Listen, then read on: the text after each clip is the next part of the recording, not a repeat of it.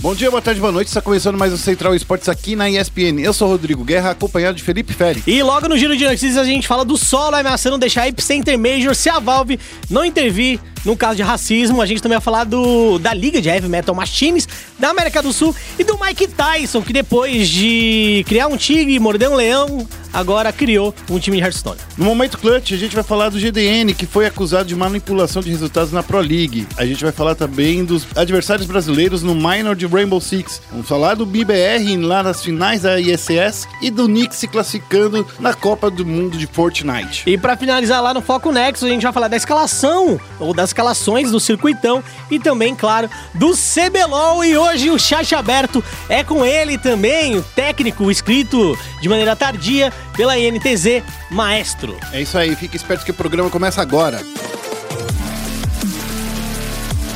Vai ser um ataque piscina que parece digno de um overtime de uma final. Isso aí!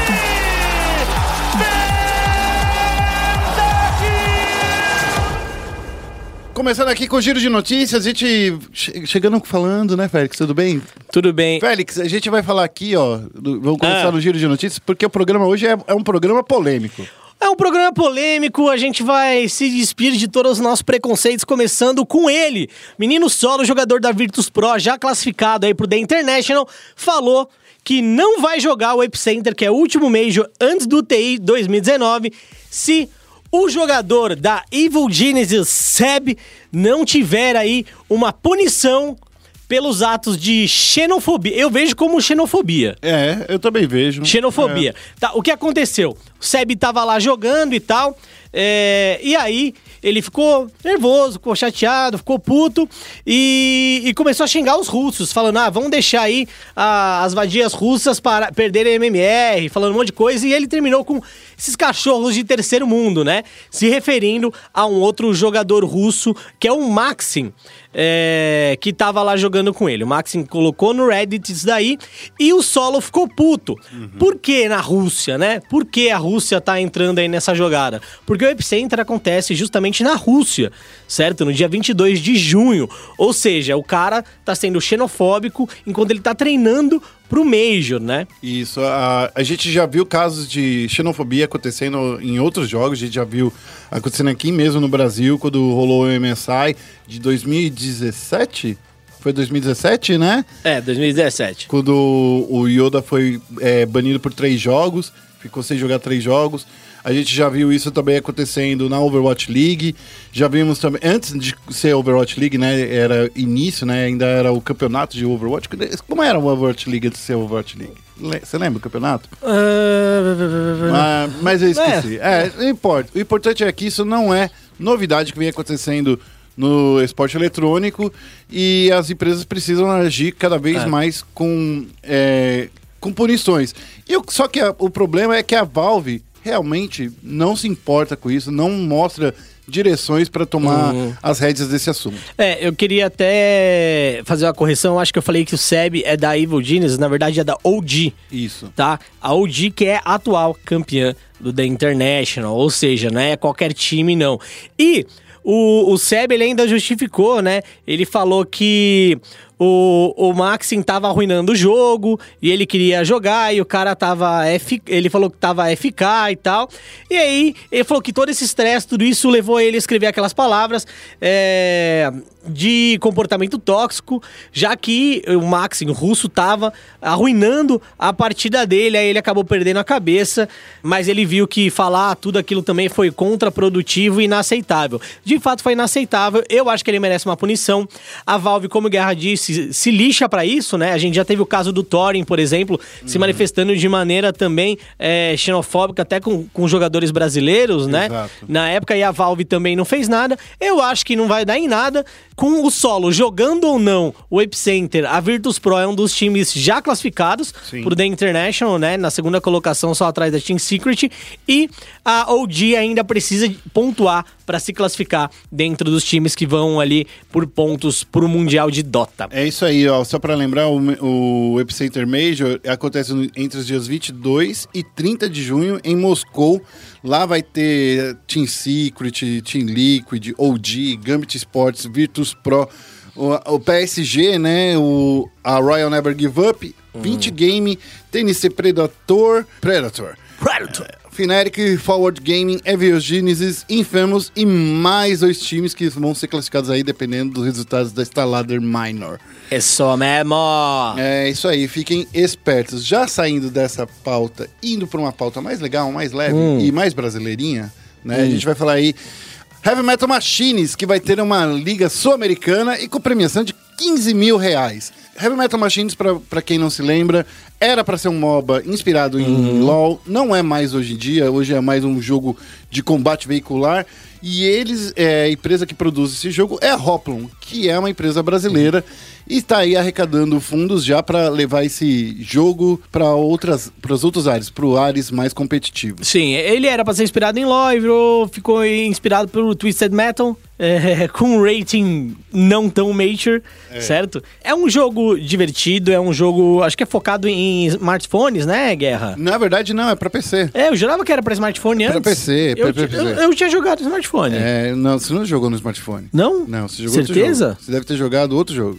É Não que nem usei- Rocket League. Não, não usem Todo drogas. mundo, pensa, todo mundo pensa que Rocket League saiu pra mobile. Eu jurava que eu tinha jogado no mobile também, Rocket League. Não, não tem Rocket League no mobile.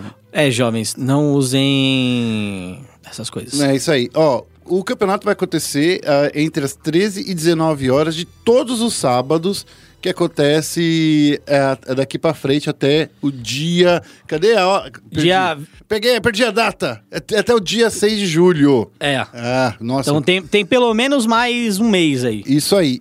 E todo mundo que vai participar vai ganhar é, uma chance de disputar esses 15 mil reais aí na disputa. Eu procurei nes- nesse final de semana, Félix, a tabela de classificação e juro que no, no site oficial, nas coisas, eu não encontrei. Mas, Aham. nas próximas edições Central Esportes aqui, a gente vai trazer como é que anda esse campeonato, vamos dar uma olhada mais Tá, de perto. começou nesse fim de semana, né? Dia 25, foi Isso. sábado. E, e aí vai até dia 6 de julho. Acho que até lá deve ter. Olha, para um jogo feito totalmente no Brasil, com estrutura brasileira, vale lembrar que Heavy Metal Machines é um, é um jogo super popular na, na Europa, né, principalmente na Alemanha. Tem muitos jogadores de, é, lá do, do- dos, nossos, dos nossos países desenvolvidos e que gostam do, do trabalho que é feito aqui no Brasil. Se Sim. eu fosse você, então, daria uma olhada nesse jogo, que é gratuito e tá aí para satisfazer a nossa felicidade por esporte nacional. PC. Para PC, não no celular. PC. A não ser que você tenha um celular com Windows 7, que não é mais novidade. Mas daí tudo bem. Ou um tablet. É um tablet, pode ser também. PC. É isso aí. Vamos pra próxima notícia, que é falar do Mike Tyson, que é outra notícia rapidinha, tá, gente? Só pra. A gente só vai falar rapidinho aí. O Mike Tyson aí, nosso querido ex-campeão mundial dos pesos pesados, né? O nosso querido Mikezinho. é, que já nocauteou 44 adversários em toda a sua carreira, né? O cara era um monstro. Resolveu agora, depois de 14 anos depois de se aposentar lá da nobre arte do, do boxe, dos punhos, Da arte de dar soco na cara. é, é uma arte. Eu acho que é uma arte, É, né? Porque você não pode, pode quebrar a mão quando você dá um soco na cara de alguém. É.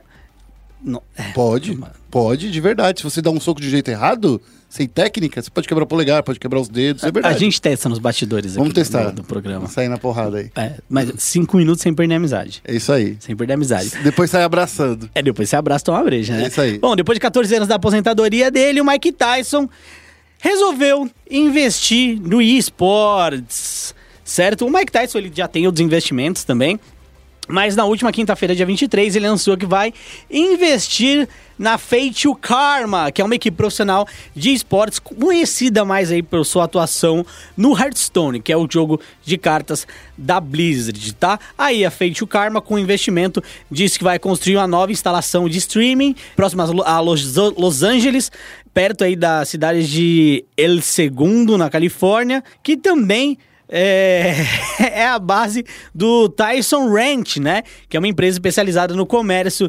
de maconha Isso. das propriedades do Mike Tyson. Ah, mas é verdade. Ele, ele, ele- nos Estados Unidos, a venda de, de maconha nem é considerada mais. Eu sei. Uma eu sei. droga. É que aqui no Brasil. É que é ilegal aqui no Brasil. É, aqui no Brasil é. Então, assim. Você não vai fazer uma plantação de maconha. co- é, Por favor, não faça Como isso. eu amigo. disse, o Mike já tem outros investimentos, né? Sim. E esse centro de treinamento aí da Fate Karma vai ser aí perto do Tyson Ranch, que é aí, né, onde eles fazem aquela plantação. Se você jogou Far Cry 3, né? Isso. Deve ter queimado uma delas. Ficado maluco no jogo. Ali escutando Skrillex, Isso. né? Que da hora essa cena. inclusive. Essa cena é absurda Da do jogo. Essa cena é absurda.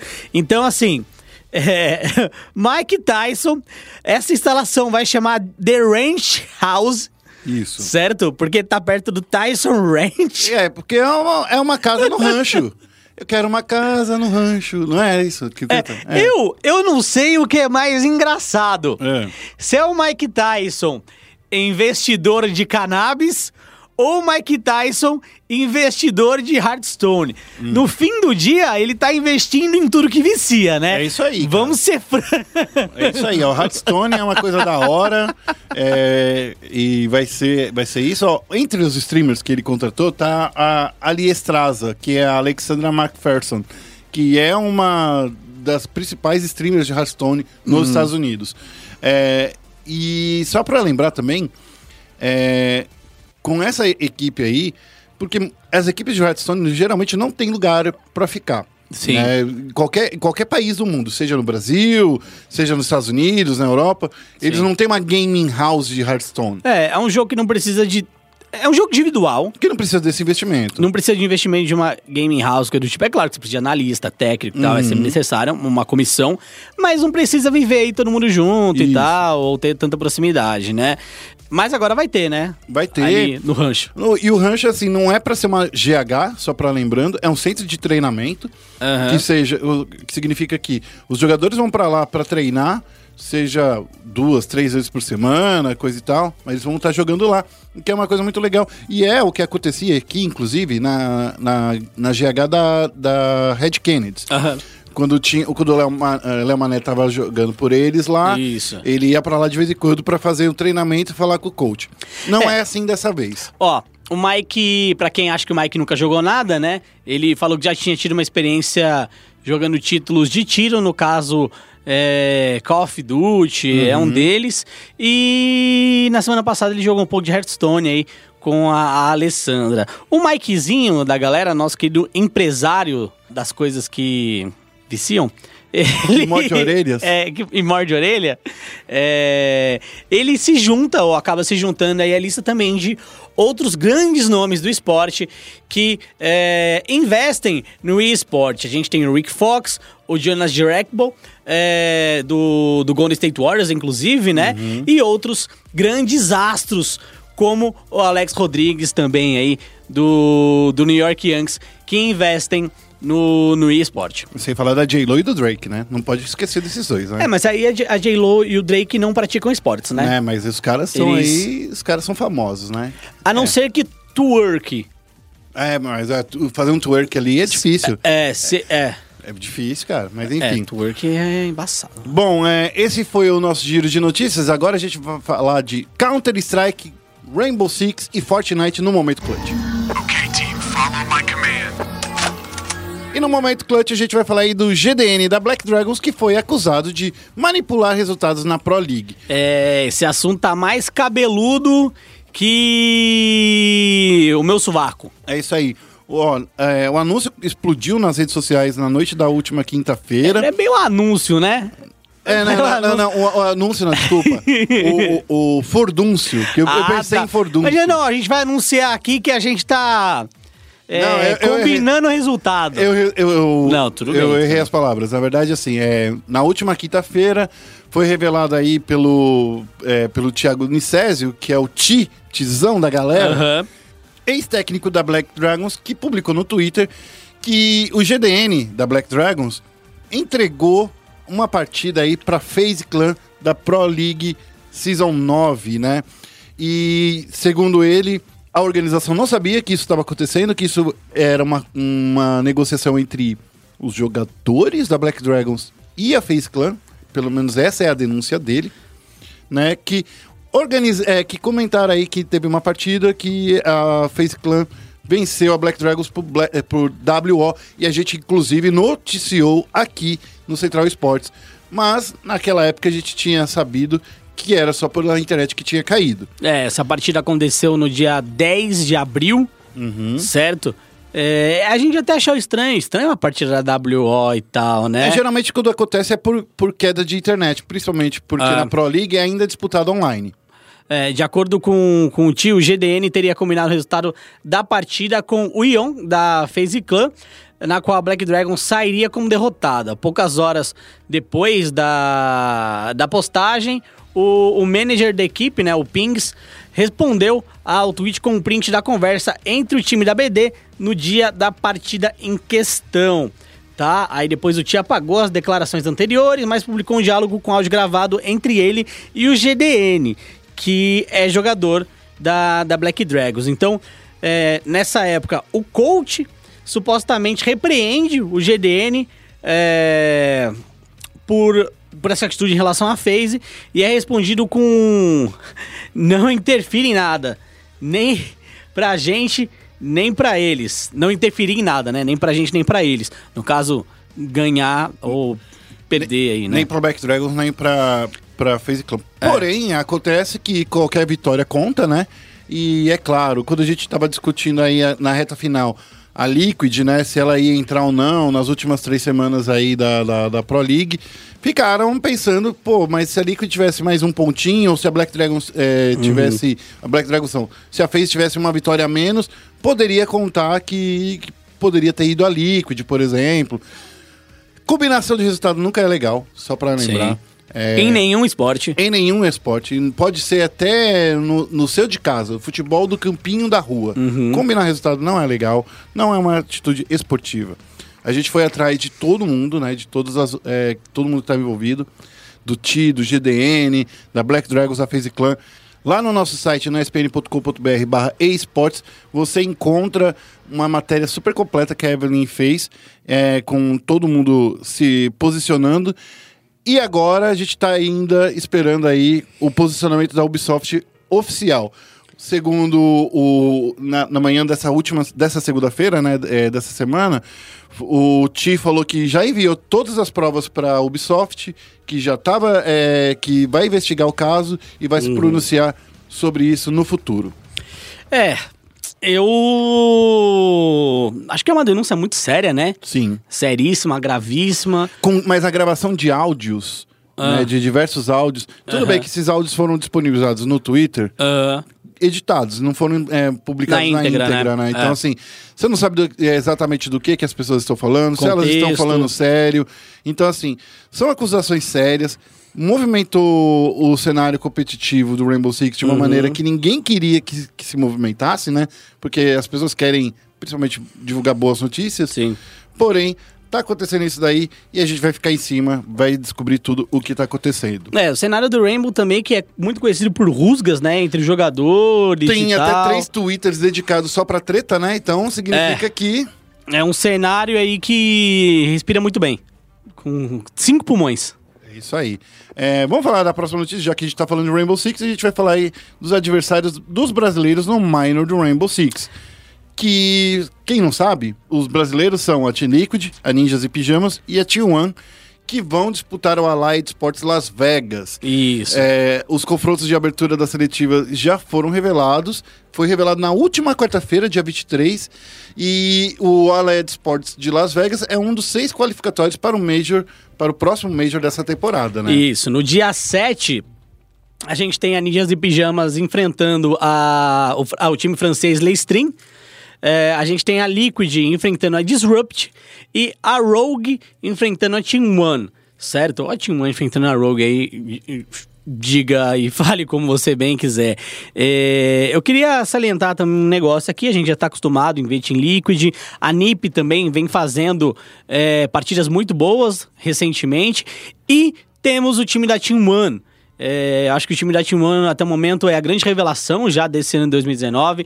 É um time que galgou o espaço desde a, da, das ladders abertas ali, do Challenge, ele subiu pro, pro alto escalão aí do, do Rainbow Six brasileiro. É um time muito bom e vai ser muito legal ver eles estreando em uma competição internacional também, né, Guerra? É muito legal. Eu acho que ver essa galera reunida aí mostra que o, o pessoal já está bem bem alinhadinho. Eu acho que falta melhorar algumas coisas técnicas, principalmente de chamados, mas eu acho que o time tá bem legal.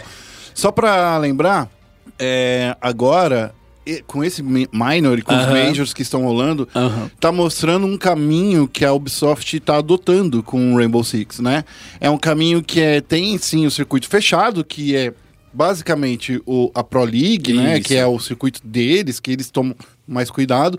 Porém, eles estão deixando espaços na agenda para acontecerem campeonatos internacionais fora dos que já são é, organizados pela própria Ubisoft. É, eles encontraram um modelo bem interessante, e a gente pode até chamar de modelo misto, né? Faz um famoso mistão.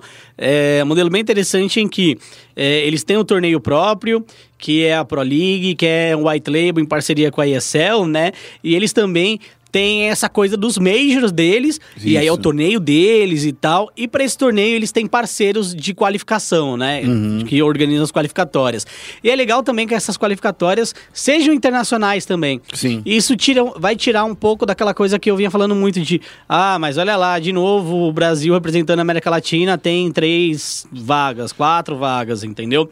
É, E como é isso vai- qualificatório, tem uma parte legal Aham. que, tipo assim, um time que a gente geralmente não via nos campeonatos internacionais, como a T1, né? Sim. É um time que, que ganha uma oportunidade de ter experiência internacional, de ter um pouco mais de bagagem, né, Félix? Que é uma coisa que a gente reclama muito no, no, no League of Legends, por exemplo. que Isso é uma coisa mesmo. que acontece. Então vai ser bem legal. O formato aí do Minor é um formato suíço.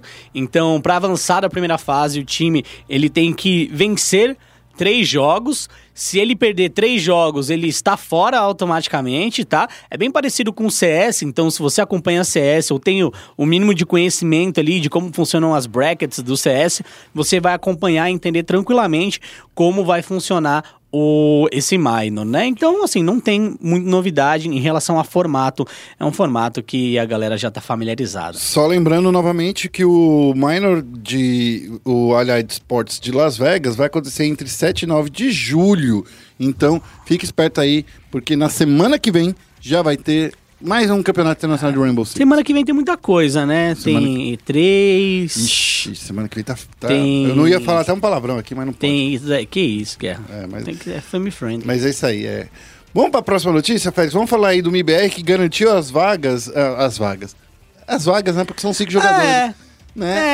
é, mas é um time, né? Tudo bem. É. Então, o MIBR que garantiu a vaga no, nas finais da ECS, né? Que é o Esports Championship Series, né? Que é um grande torneio de Counter-Strike e o MIBR está entre os finalistas. Ah, Isso. A classificação rolou é, no dia 24. Muita gente comentou, principalmente o desempenho do Fallen, né? O Fallen, eu acho que teve um dos melhores desempenhos recentes da carreira dele. E também muita gente começou a comentar o score do Taco, né? É, que foi muito negativo e tal. Mas, de novo, a gente entra dentro daquele assunto que nunca morre, que a gente sempre fala. A função do Taco, ela acontece para abrir espaço para os outros jogadores. A certo? gente tinha que esquecer disso. De, falar disso e, e, tipo. Porque torcedor que fala do taco é torcedor que não sabe o que ele faz dentro do jogo. Aham. É, assim, eu acho que é, é até engraçado, porque surgiu de fato essa discussão no Twitter, né? Que eu falei, postou lá, pô, gente, ó, tô muito feliz que essa foi uma das minhas melhores performances recentes aqui. Ele teve um, um score de mais de 100 positivo e tal. Foi monstruoso, monstruoso. É, e aí a galera, ah, olha o taco, nananã, nananã. É, mas a questão é, tá o taco, reclama do taco. Tira o taco, reclama porque ele não tá. Gente, vamos parar de reclamar, É. tá ganhando. Então, assim, é uma, é uma doideira. Eu não, eu não entendo como é que funciona a, a cabeça é, Do fã do Counter dos fãs. Bom, vamos lá falando sobre o jo- falar um pouquinho sobre os jogos, né? A, a MIBR, ela estreou, ou o MIBR estreou contra a Team Singularity, certo? Acabou vencendo aí por, por 2 a 1 É, depois passou pela United por 2 a 1 também. é, depois venceu a Cloud9, certo? Isso. E, cara, a gente tem que levar uma coisa em consideração aqui que é muito muito legal É. pra, pra MIBR, é, que também enfrentou a Team Liquid E que de novo venceu o Team Liquid. e de novo venceu a Team Liquid. Team Liquid, como Guerra já tinha apontado e como muita gente vem apontando também, é, é de fato aí o segundo melhor time é, depois da, da Astralis. Mas a gente vê aí a, a MIBR tendo uma dominância legal em cima da Team Liquid, né? Entendendo os pontos positivos do time e os pontos negativos e como explorar esses pontos negativos é, da Team Liquid sem cair na armadilha também de deixar ela cair em vantagem, né, em relação aos seus pontos fortes.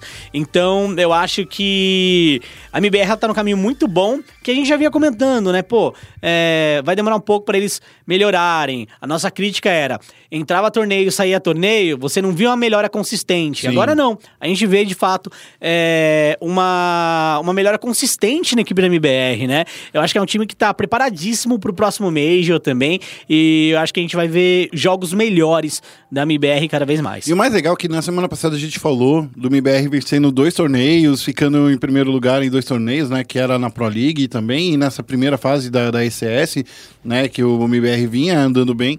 E agora eles conseguiram eh, essa vaga garantida. Então, se você parar pra pensar que no último mês, todos os torneios que o MBR participou, ou ele conseguiu a classificatória para um torneio, um torneio maior, Aham. ou ele conseguiu ficar entre os primeiros lugares, eu acho que agora a gente pode falar assim: bom, o MBR já encontrou o seu caminho, né? Está encontrando aí. E agora a gente precisa esperar o HLTV atualizar esse ranking dele aí, porque ele ainda está colocando aí a Team Liquid como segundo lugar.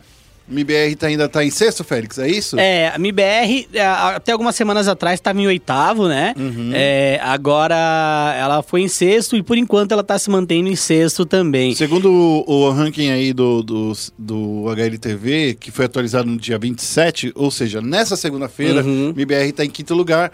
E antes dele tá a Navi, tá a Team Vitality, tá a Ence, a Liquid e, claro, né, a Astralis. Isso. Mas a Astralis eu acho que tem que sair desse primeiro lugar. Não, acho que as coisas vão acontecendo, né? É, Não só joga Blast. Pro Series. É. Aí é fácil você ficar em primeiro lugar. Não, é, eu também queria. Acho que é legal a gente ressaltar também a performance da Fúria, que também fez bonito aí na, na temporada DCS. Ela acabou vencendo a INTZ e foi campeã da etapa 3.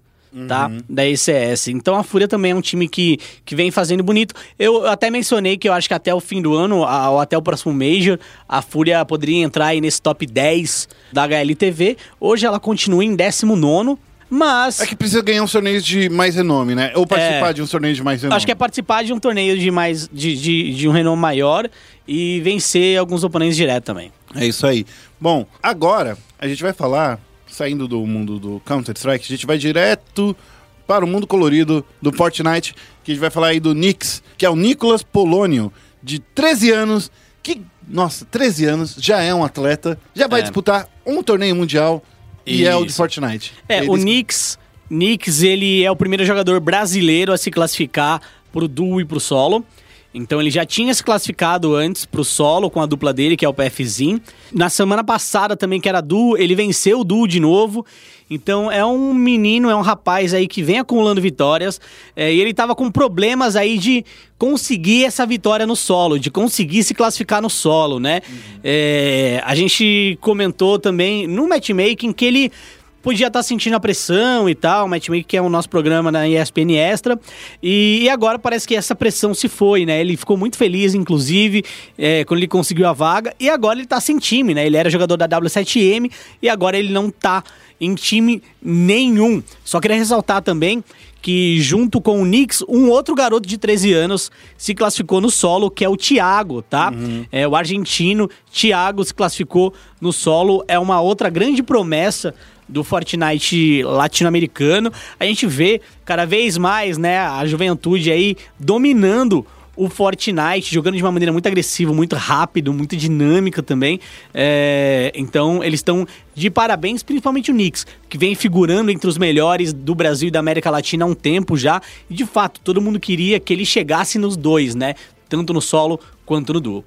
É isso aí. O Brasil não vai participar da classificatória dessa semana, mas na semana que vem vai ter ainda o seu último jogador da- do modo solo definido e na décima semana vai ter também a última dupla brasileira. Então, fiquemos espertos aí nas próximas semanas, nos próximos capítulos que a gente vai falar mais de Fortnite. Ah, e se você não ouviu o episódio passado, que foi com o Ah. Nicolino, ouve. Ah, ouve, verdade, né? Porque foi muito legal. O, o Nico falou sobre como é, é os bastidores, né? Como a Epic Games está trabalhando no Brasil. Então fiquem espertos, ouça o Uhum. Sim. programa anterior, principalmente na hora do chat aberto. E só pra também colocar uma cerejinha do bolo em relação à Epic, é, recentemente o Nate Nanzer, né, que era o comissário ou commissioner da Overwatch League, foi o cara que criou toda a franquia da Overwatch League, franquias milionárias, aí influenciou LCS, e aí todo mundo falou, nossa, franquia é o caminho e tal. Ele acabou de sair da Blizzard e foi pra Epic Games para ser o cara responsável pela parte de esports do Fortnite e da Epic também como um todo, que acabou de adquirir a Psyonix, que é quem desenvolve o Rocket League também. Então, é, eu acho que a, a parada vai ser embaçada aí, hein, mano. Os caras estão investindo pesado. É isso aí. Bom, chega de falar de jogo de tiro, agora a gente vai falar dos MOBA. Vamos- Fortnite não é jogo de tiro. É, não é jogo de tiro? Você não atira nele? Você joga projéteis. Mas atirar, eu atiro uma bola. Eu atiro um... Você joga uma bola. Mas não, mas o, o- é a mesma coisa. Não, não quer dizer porque você está tirando, atirando, É. que você está disparando com uma arma. Eu prefiro jogar. Ah, tá bom então. É mais family friendly. Tá bom então. Já que a gente vai sair então dos jogos de arremesso de, de tábua, vamos falar um pouco de MOBA, vamos focar o Nexus. Bem-vindo a Summer's Rift. E aqui no Foco Nexus a gente vai falar de dois assuntos rapidinhos, né? Antes do, do chat aberto, a gente vai falar aí dos confrontos que foram definidos aí no CBLOL. Na semana passada, a Riot Games divulgou a lista inteira das partidas que serão disputadas nessa etapa do CBLOL. E a gente vai falar aqui principalmente da primeira semana, né? Que são as primeiras e as segundas rodadas. E a primeira partida que abre o torneio é o Flamengo Esportes contra a Pen Gaming. Félix, eu acho que esse é o confronto que a gente estava comentando antes de gravar aqui o programa, né, e tal. A gente estava falando assim, pô, era tão legal quando o CBLOL começava com uma reedição da final Sim. e desse- dessa vez não foi. Foi um confronto que também é um grande confronto. Sim, claro. Considerados os dois maiores times do Brasil da atualidade, né, Uhum. que é Flamengo e Pen Game. É, ou pelo menos as duas grandes torcidas, né? Eles têm esse, esse debate nas redes sociais há um tempo, né? É, o Flamengo tem a maior torcida do futebol aí, a Pen Game é É. a maior da- do, do esporte. Isso. E quanto se converte pra cada lado aí? Sim, e os dois até, os dois times até começaram a brincar nas redes sociais, né? O Flamengo postou, "Ah, vamos enfrentar a PEN, né, né? E aí o, o social media da PEN postou lá um vem tranquilo, vem sem, sem, sem Vem em pressa. mim. É, é, então, eu fico triste porque a, a reedição da final anterior sempre era algo positivo. Do meu Sim. ponto de vista, era muito legal. Inclusive, vou, vou até perguntar pro Maestro no chat aberto sobre isso. É, e ter Flamengo e, e PEN logo na primeira semana, eu acho que é maneiro, porque logo na estreia vai ser uma estreia absurda, mas eu acho que poderia ser um confronto, sei lá, mais pra frente. Honestamente, eu gostaria que a Riot pegasse o sorteio do CBLOL e transmitisse ele. É, eu acho legal. que seria animal você ter ali o sorteio transmitido é, do, do- das rodadas do, do CBLOL. Acho que seria fantástico. O que você pode fazer, basicamente, é... Podia fazer um depois do Nexus, poderia fazer É. ali no, no League News. É, faz sorteio da primeira rodada, né? Do primeiro um terço, e depois repete esse um terço. É isso que poderia fazer. É, então, eu acho que um sorteio do CBLOL seria legal, seria um produto novo também, um produto diferente, que poderia até colocar um patrocinador exclusivo ali na hora do sorteio. Ah, legal isso. É, eu acho que seria muito maneiro. E aí você poderia trazer um representante de cada time. é, ah, vamos lá, o representante de cada time vai tirar aqui. Ou ex-jogadores, né? Como Uhum. o Kami, como o Leco, ou até mesmo o Mylon e tal. Então acho que seria muito legal você fazer esse eventinho ali no Depois do Nexus. Bom, não aconteceu isso dessa vez, então a gente só fica chupando o dedo. É... É. A gente vai falar aqui, ó. A gente não vai falar a lista inteira, Não, tá, não. Tá, tá. Mas assim, ó, no sábado vai, é, serão disputados Flamengo é, contra PEN, Uppercut contra o CNB, INTZ contra Redemption e T1 contra a Kabum. Pelo que eu percebi aqui, pelo meu power ranking, Hum. a, a Riot pegou meu power ranking e falou assim: ó, vamos colocar os dois primeiros ali, depois vamos pegar os dois Ah. jogadores dos times no meio ali, vamos colocar os, os outros topo da tabela ali, Aham. e a gente fecha aí com o que o Guerra chama de fundo Meião. da tabela. É, meião? Não, que e T1 e Kabum eu acho que são os times mais incógnitas, Ah, eu acho mais que- pro fundo da tabela. Eu acho que de todos, o, o fundo da tabela mesmo é o CNB. É. Eu, depois que eu vi o Weiser jogando lá, eu hypei o, o maluco, hein? Ah, mas É. jogar na solo kill é fácil, cara. É, mas assim- Até um analista do Flamengo, ele joga aí, tá Ah, no top. guerra, uma guerra! O cara tá, em, tá em, em primeiro lugar faz quatro meses, cara. Não, o, o, o Tinoz pegou em primeiro. É, ele ficou em primeiro agora, né? É, aí Mas depois o, deu cinco minutos, ele já... o analista já tá lá com outras três Não, Smurfs ó. também. Caramba. Ai, guerra, às vezes eu não sei se você falar sério ou tá zoando. É... Eu... Fica aí a- o questionamento. Eu estou falando sério ou estou zoando? É, o, o que eu acho? Acho que esse CBLOL, os times se reforçaram muito, tá? Alguns times, outros times deixaram, não vou falar que deixaram a desejar, mas deixaram pra manter o elenco e, e ver as falhas do elenco. Não ter que startar tudo de novo. É, é o caso da Uppercut e do Flamengo, por exemplo, que mexeram muito pouco, e da própria NTZ também, né? Que trouxe o Micão. Então, esses times, eles tiveram poucas mudanças, é, e, e assim, o Flamengo não teve nenhuma mudança no caso, né? Não. A Uppercut trouxe o Ryoga, que a gente não sabe se vai, Vai jogar, jogar, ou não, como é que é. vai ser. E o Micão ali na NTZ também em casa já também, né? É, então acho que esses times não mudam muito. Esses Micão times... trouxe até, inclusive, fiquei sabendo que ele vai jogar Ah. com a camisa da, da, da INTZ 2016, porque é a camisa que deu sorte pra ele. Não, brincadeira, mentira. Sério? Não, falei isso. não isso é só brincadeira. Ah, tá. isso, isso é brincadeira de verdade. É? Ah, então, é, então acho que esses times é, mostram também que investir no, no elenco atual é legal e tal, mas de resto eu vejo muitos reforços legais. A PEN tem um reforço que é o Yang, que é um jogador fantástico. É, a Kabum vem com o Weiser, que é um outro jogador fantástico. É, a Redemption vem com o White Lotus e o Jockster, que vão ter que se provar. Acho que nenhum dos dois teve uma temporada boa, principalmente o White Lotus foi reserva de um jogador iniciante, que é o Mills, né? É, então ele não soube aí, não conseguiu se mostrar não só tecnicamente eficaz e diferenciado, mas também em relação à liderança, né? É, White Lotus não conseguiu mostrar o que a gente esperava dele até agora. É, e aí a gente tem CNB, que não entendi direito o que aconteceu. Tem a T1, que trouxe ah, alguns jogadores também do, da Finlândia, né? Não, não é da Finlândia, é da é Sérvia. Finlândia? Sérvia? Isso. É, do leste europeu ali, onde neva no verão. É, então, a ação é uma incógnita também. Acho que esse CBLOL, ele, ele tá bem legal. Eu vejo melhor do que o CBLOL do split passado. Aham.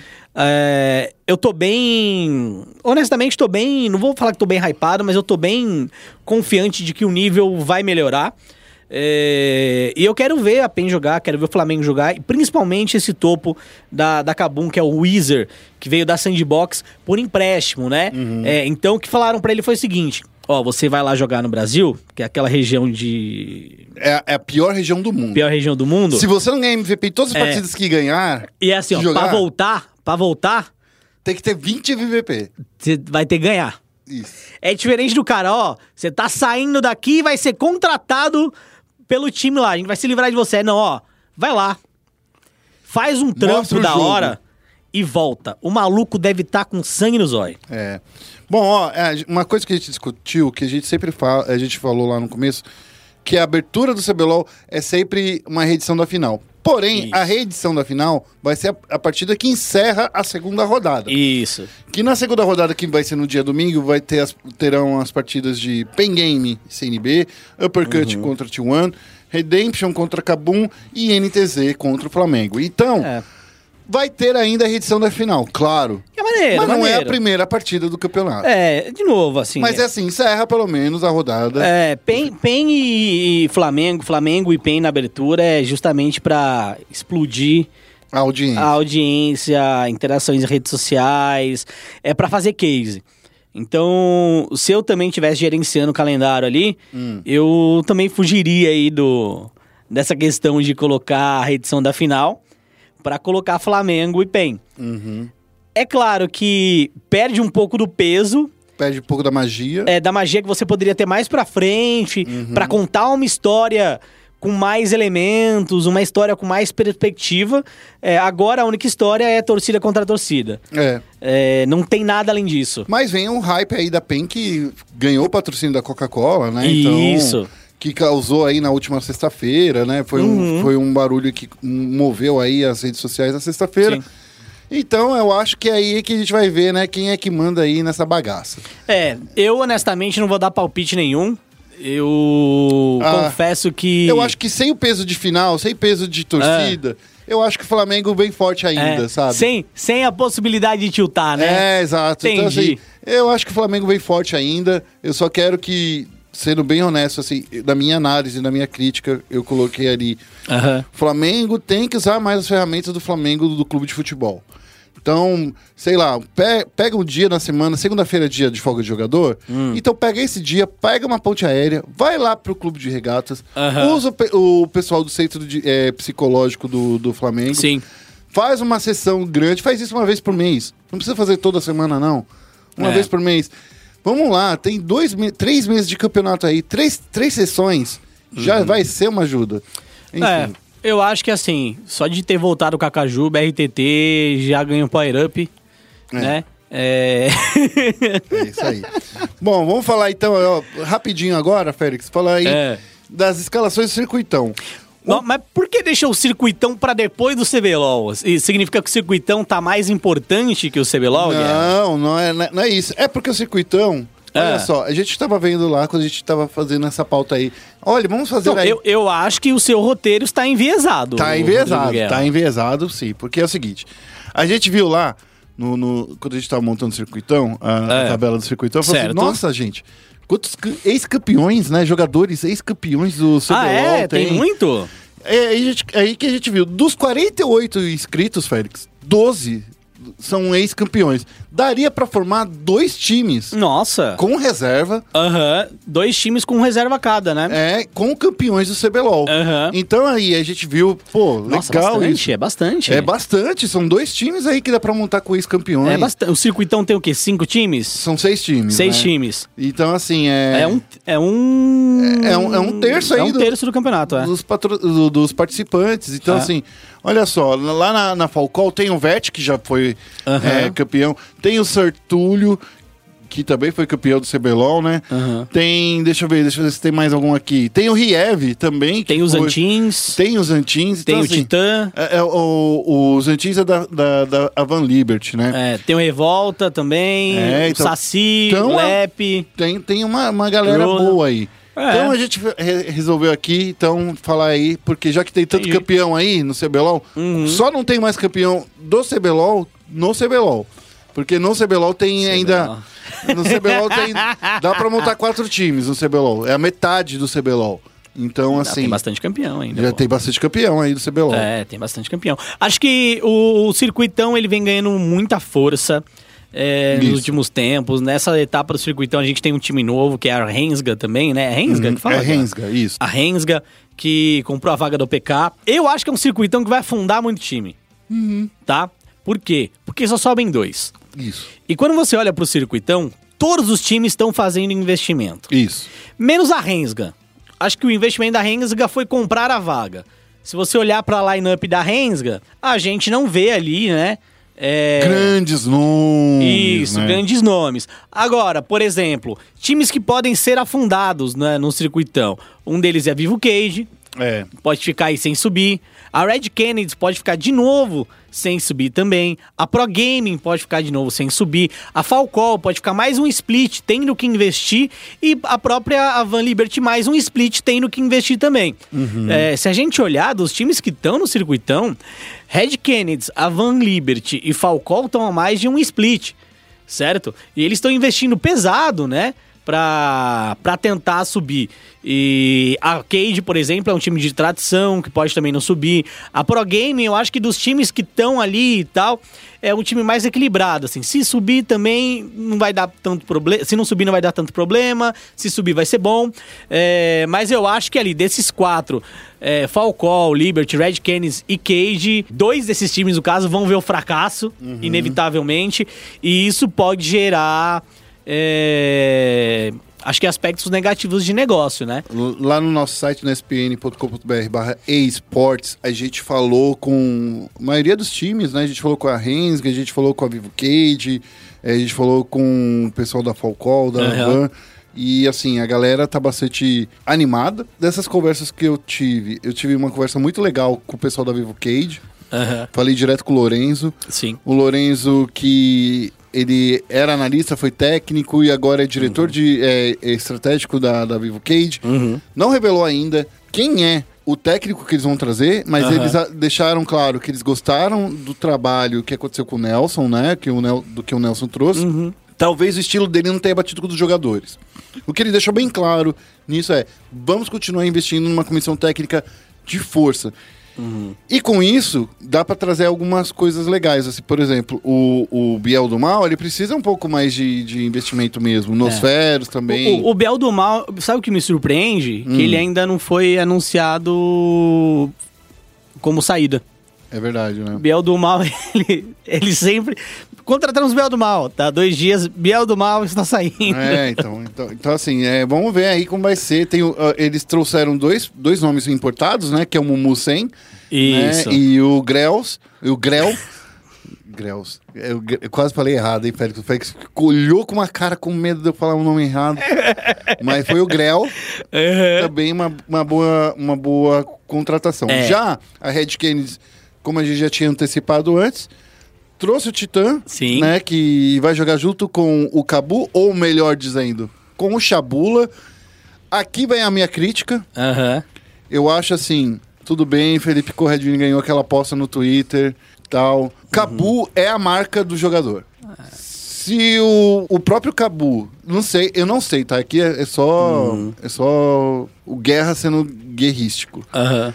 Eu não acho legal um jogador mudar de, de nick por causa de uma aposta besta de, de Twitter.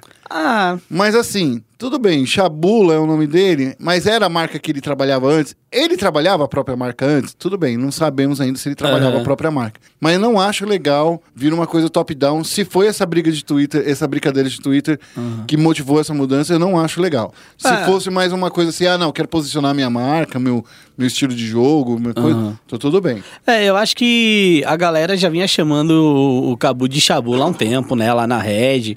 Aí os fãs também começaram a adotar e tal. É, eu entendo que é uma brincadeira boba, né? Mas não vejo problema. Agora, o que eu vejo, o que eu Mas, vejo. por exemplo, se o Revolta muda de nick, depois Não. ele construir a carreira Mas ele já tá com a carreira construída. Acho que o Cabu, ele ainda tá num, num, É. Uhum. num percurso. O que mais me chama a atenção desse time, da Red Canids, é que, de fato, é o melhor time pra quem quer dividir tempo entre pro player e ser streamer. Isso. É, e eu, assim, eu entendo isso, mas eu vejo isso também de maneira negativa. É, porque é, ou você ou você é pro player, ou você foca em jogar 100%, ou você foca em entreter o povo, entendeu? Nada contra é, a- a- esse tipo de visão, mas assim, do meu ponto de vista, cara, eu acho que não dá pra você ficar oscilando entre esses dois mundos e- e querer ganhar tudo. Isso. O fato disso é que não, no último split a Red não conseguiu subir. Então, assim, hoje a Red tá com, tá com Saci, é, que tá fazendo bastante stream, gosta muito de fazer stream e tal. Com o Titã, que também tá movimentando bastante o canal dele no YouTube. O Yoda, que é um grande streamer, acho que é um dos maiores streamers do Brasil. E o Lep, que gosta de bater um gameplay ali duo com, com um streamer também. Mas o Lep bate um gameplay diferenciado. É, é. É um gameplay ali de stream mesmo. É. Ele, ele joga completamente difer- é, diferente na stream dele do, do, Sim. do campeonato. É, então assim, eu acho que são jogadores excelentes que a Red Canids conseguiu juntar ali, mas eu ainda acho que esse mood de stream, treino tal, não não sei se encaixa muito bem, entendeu? Não, não gosto muito dessa, dessa parada. Mas eu acho que quem vem mais forte nesse, nesse split não é a Red Canes, é a Van Liberty. Porque co- com a contratação dos Antins e do Talkers, Uhum. eu vejo que eles ach- acharam um lugar justamente onde eles estavam errando. Eu, eu concordo, tem também o Carioca na selva, Sim. que se mostrou um caçador muito bom quando é, ajudou o time da. Ilha da Macacada. Da, da IDM, né? é, a, a vencer o circuitão. Então é experiente e, eu tu concordo. Pra mim, é, a Liberty é o favorito a ficar em primeiro lugar, né? E subir automaticamente. Acho que nessa hora aí, aí eu vou me apropriar do meme. O velho da van deve estar bem, bem feliz ali. É, o velho da Van tá felizão. Deve estar felizão. Acho que. Acho que é um puta no time. É um bom Esse time time. da Van, é, da Van Liberty. Tirando que o Zirig tá ali no meio, tomara que Ah, ele esteja só pra ser streamer É. mesmo, sabe? Mas enfim. É, é. Zirig, assim, acho que Zirig, a carreira dele. eu não, eu não, não é querendo É. colocar areia. Eu adoro o Pedro Vilarinho, Sim. brasiliense, gente Sim. boa, mas assim, cara, o É. I- Ijeong e o Slayer são caras bem legais Uhum. aí. Sim, sabe o que eu acho também? Acho que o Lupe, ele poderia estar no circuitão. Ele mas acabou... ele definiu, decidiu ficar um tempo É, fora. ele não se aposentou, ele decidiu ficar um tempo fora, dar uma descompressada, dar uma relaxada, mas eu ainda acho que o Lupe tinha espaço no circuitão. Acho que a carreira dele ficou bem, bem é, ruim depois da, de ser mal administrada com aquela transação pra PEN, saindo da NTZ indo pra PEN, que ele ficou um ano sem jogar, né? É, mais ou menos. É, mas eu acho que ele ainda teria lugar aí no, no circuitão.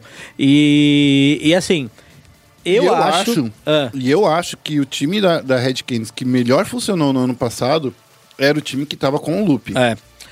É, eu, eu ainda acho que nesse split do circuitão, diferente do split anterior em que os dois caíram, né? A Cage também caiu. Eu acho que nesse split só um time sobe. Eu não acho que o segundo colocado vá, vai conseguir subir pro, pro CBLOL. A gente tem que ver quem é que vai ficar em sétimo lugar no CBLOL, mas assim, e como é que vai ser essa campanha, mas enfim, né?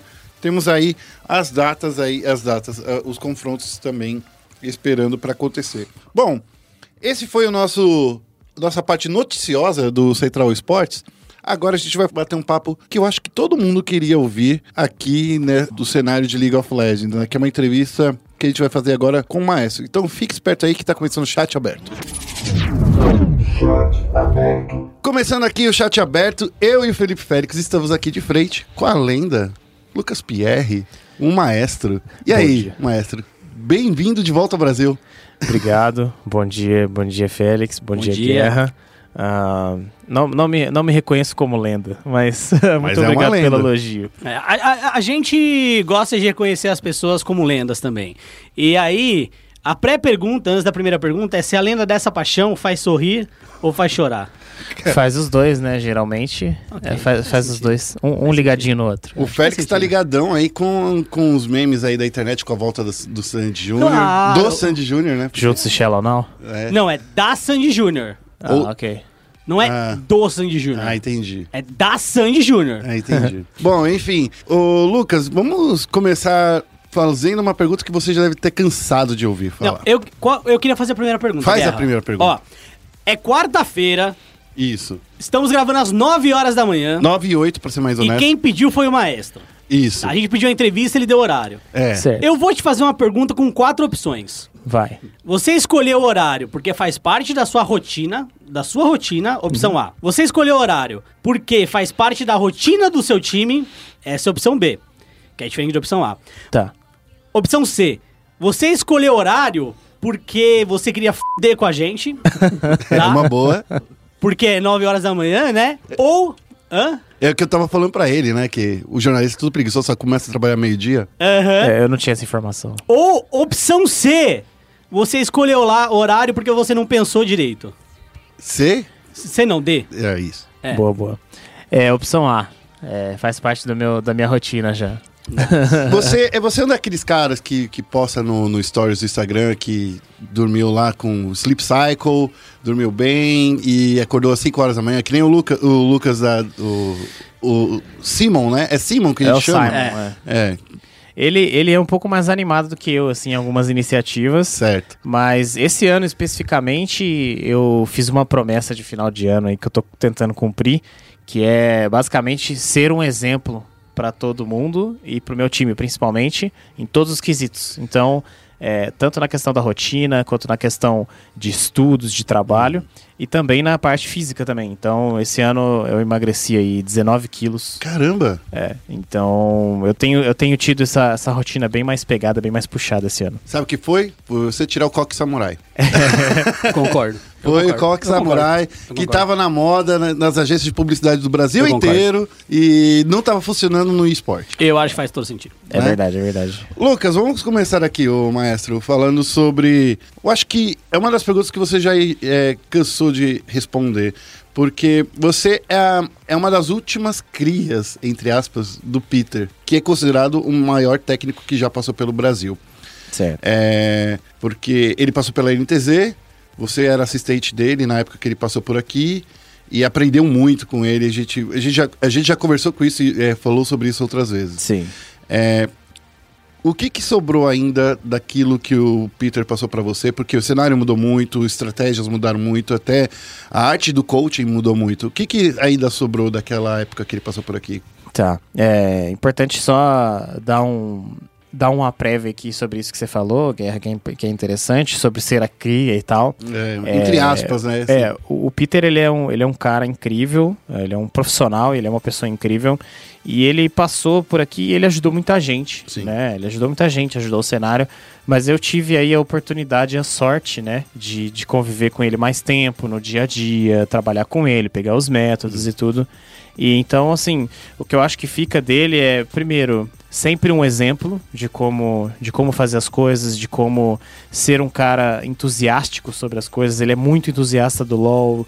Ele não é só entusiasta de LoL, ele é entusiasta de board games, ele é entusiasta de card games. Então, ele gosta de tudo, ele quer saber como tudo funciona, ele quer saber todas as estratégias de todos os jogos.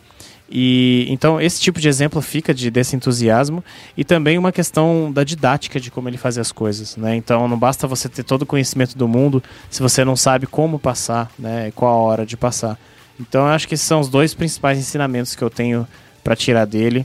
É, ele que foi um grande mentor para mim, tanto no- profissionalmente como pessoalmente também. Ele tem uma ligação forte ainda com a NTZ, né? Porque no ano passado ele passou por aqui, no finalzinho do ano, é, para melhorar, melhorar não, para dar um reforço também, não sei eh, qual era exata, o exato motivo que ele está aqui, mas a gente sabe que ele esteve por aqui, passou pela, pela, pelo escritório, pelo office do, da NTZ, e isso foi comentado muito na comunidade. É, e, a- e aí a gente vê você, que também é um cara muito respeitado, principalmente nos drafts que você coloca na cabeça de todo mundo, dá uma enrolada na cabeça de todo mundo. Aconteceu isso na final do CBLOL do primeiro split. É, é essa sensação que ele está por aqui e que você vocês são grandes amigos. É essa impressão que fica pra gente. É, eu acho que você não poderia estar mais certo. A gente, so- nós somos grandes amigos e somos parceiros de trabalho hoje, né? É. Então acho que não só deixa os ensinamentos, como a parceria também. Então ele é um cara que vira e mexe, eu converso com ele, eu peço opinião pra ele, ele pede opinião pra mim também. Legal. Então a gente ainda troca muita figurinha e felizmente ele conseguiu passar. Foi coisa assim muito rápida, de sete dias que ele ficou aqui. A gente pôde conversar um pouquinho com ele, pôde ah, colocar os assuntos em dia, basicamente. E foi muito importante. Ele é um cara realmente incrível e eu tenho uma honra de, de ter, sido, ah, de ter sido mentorado por ele até hoje. Ele, tá na Splice ainda, né? Tá, tá na Splice. É, você pensou já em fazer um estágio com ele lá, dar um pulinho lá também, ficar um tempo? Eu já conversei com ele sobre isso. Desde o ano passado a gente tá tentando arrumar isso, na verdade. Ah, que maneiro. É, e só que não dá tempo. É. Ultimamente tem sido difícil. Eu até comentei com ele nesse primeiro split, eu falei, ó, Peter, eu queria muito ir aí te visitar. Ele falou, ó, só vir, me avisa e tal, que você vem aqui e faz um, um mini bootcamp aqui. E aí na época era. Acho que tava no final da fase de grupos ali. Aí eu falei pra ele, Peter, sinto muito, mas você vai ter que esperar eu ganhar do Flamengo. Aí ele deu uma risada e, e ficou por isso mesmo. Infelizmente eu não tive tempo de visitá-lo. Pô, ainda. foi ganhar do Flamengo, perdeu a oportunidade de fazer o estágio. É, tá vendo? É, O, o o. Mundial desse ano vai ser na Europa, né? Vai, vai ser na Europa. É, então. Tem aí agora, tem uma oportunidade. É. Vence o que- segundo split. É, mas independente de vencer ou não, acho que vai, vai ser legal, né? Tipo, Vai. todos os times vão estar lá. Se a galera puder tá lá. Eu acho que falta muito isso também no, no cenário brasileiro. A gente fica com aquela coisa de tamo longe, é difícil, não, não. E aí, às vezes, rolam algumas oportunidades que a gente poderia aproveitar mais também. Então, é, tentar fazer alguns bootcamps com mais frequência, né? Muitas vezes o time faz um bootcamp a cada dois anos e acha que isso é maneiro. Ah, tava aqui cada dois anos fazendo bootcamp. Você perde tudo que você faz, na verdade, né? É. Você vai torrar dinheiro só. Eu concordo com você, Félix, e, e não só isso, você falou, você pegou nesse ponto de a cada dois anos ou a cada tanto tempo, e às vezes nem são as mesmas pessoas. Sim. você não Verdade. consegue reter o conhecimento que você puxou de lá, colocar isso num time, colocar isso pra funcionar. Então concordo 100% com você que a gente precisa aproveitar mais as oportunidades de, de buscar e trazer conhecimento. Mas uma coisa que a gente sempre fala assim no Brasil é que É, ET Bilu, né? Famoso ET Bilu. o, a gente vai para fazer um bootcamp, mas geralmente vai lá e faz jogo de solo kill. E eu acho que uma das coisas que é muito legal da gente parar para pensar são o bootcamp de coaching staff. Né? No seu caso, ah, sei lá, se você tivesse oportunidade para Splice, tudo bem, mas se tivesse oportunidade também de ir lá para Team Liquid, fazer um estágio lá, ou qualquer outro lugar do mundo, essa é a questão. A gente fala muito de bootcamp dos jogadores, mas a gente precisa imaginar que a comissão técnica também precisa desse tipo de investimento. Sim, olha, Guerra, se você souber alguma coisa sobre bootcamp na Liquid, me avisa aí que eu, que eu tô disponível. Aí, ó, ó, ó. me avisa, porque essa é uma das coisas que eu mais busco. Acho que o Lucas, você citou ele aqui até, inclusive, o Lucas é um dos caras que sabe disso, ele não me deixa mentir. No dia que eu pisei a primeira vez na NTZ, nem ninguém conhecia, nem era nada. É, foi justamente isso que eu falei pra ele. Eu falei, eu acho que a gente tem que buscar mais coisas e assim que eu tiver a oportunidade, eu gostaria de poder ir. E, e ele é um cara que sempre me apoiou, a NTZ sempre me apoiou nesse tipo de, de iniciativa. Então, assim que a gente tiver a oportunidade para fazer isso, aí com certeza vamos fazer. E eu tenho realmente assim um desejo interno de poder fazer isso, poder buscar conhecimento, poder ajudar ah, o cenário, o país e tudo, e não ficar só preso nas mesmas soluções, nos mesmos problemas aqui. Então, infelizmente não consegui ainda, mas assim que tiver a oportunidade eu, eu estarei disposto. O... Vamos lá, a gente tá. A gente tem que tirar esse elefante branco da sala? É. Tem que tirar, É. né? A vamos gente- falar dessa final, vamos falar um pouco aí do- dessa passagem aí pelo, pelo MSI. É, a gente tá pra começar aí o próximo split do CBLOL, né? O décimo split do CBLOL, inclusive, o Guerra preparou um conteúdo especial Tem várias pra coisas. galera essa semana. Essa é uma das partes do nosso esquenta pro CBLOL, né? Claro. Então é o nosso décimo split. É, O ano que teve um terceiro split foi depois de 2015 também? Eu não lembro de qual ano que foi. Não, é porque o, CBLOL começou o primeiro split, ele 2015. começou já, é isso, Isso. ele já começou no segundo, no segundo semestre. Não foi no primeiro semestre. Então, é, o primeiro split de todos os tempos foi no segundo split. Por isso que é nesse split que a gente tá na- na- no segundo semestre. Ah, sim. Então a gente tem aí 10 splits do CBLOL, né? Isso. Completando. Tem o primeiro jogo, que vai ser PEN Flamengo. Geralmente era uma reedição da final. A última final que a gente teve foi PEN, PEN não, Flamengo e NTZ. E vocês não vão fazer o jogo de abertura. A gente vai chegar lá, mas antes vamos falar então do primeiro split desse ano. Eu confesso que eu fiquei muito surpreso, primeiro com o título de vocês. É, eu confesso que o primeiro split pra mim foi um split muito aquém do que eu esperava de todos os times. Quando você tem um Flamengo fazendo 21 na etapa de pontos, um segundo colocado, acho que vocês fizeram 16 14, 16 13 e 8. na 13 e 8, verdade. desculpa, é. Vocês fizeram 13 e 8. Vocês tiveram 7 derrotas a mais do que o primeiro colocado. É uma distância muito grande, né? E na época aqui no podcast também comentei. Se eu fosse a NTZ, eu não estaria feliz. Porque tem que comemorar segundo colocado. É legal, é maneiro, tá em segundo. Mas essa diferença mostra um, um mundo muito distante entre o primeiro e o segundo colocado. E isso não é positivo pra competição. Então, primeiro eu quero saber como é que foi esse mindset do primeiro split, que vocês vieram numa curva de crescimento boa. E os primeiros splits anteriores de vocês sempre eram bem ruins, né? É, vocês iam mal, não iam tão bem assim. E vocês começaram mais ou menos, depois engrenaram na reta final. É, então, Félix, na verdade, é, eu concordo com você. Eu acho que o fato é que mostrou que o Flamengo tinha uma superioridade sobre todo, todo o resto do campeonato. Isso mostra que a gente realmente não estava num nível competitivo bom naquela época. E sobre as nossas derrotas, as cinco primeiras derrotas foram nas cinco primeiras semanas, basicamente. Agora são dois jogos, então a gente ficou 5-5 ali, né? No 880, que o pessoal fez bastante meme, inclusive.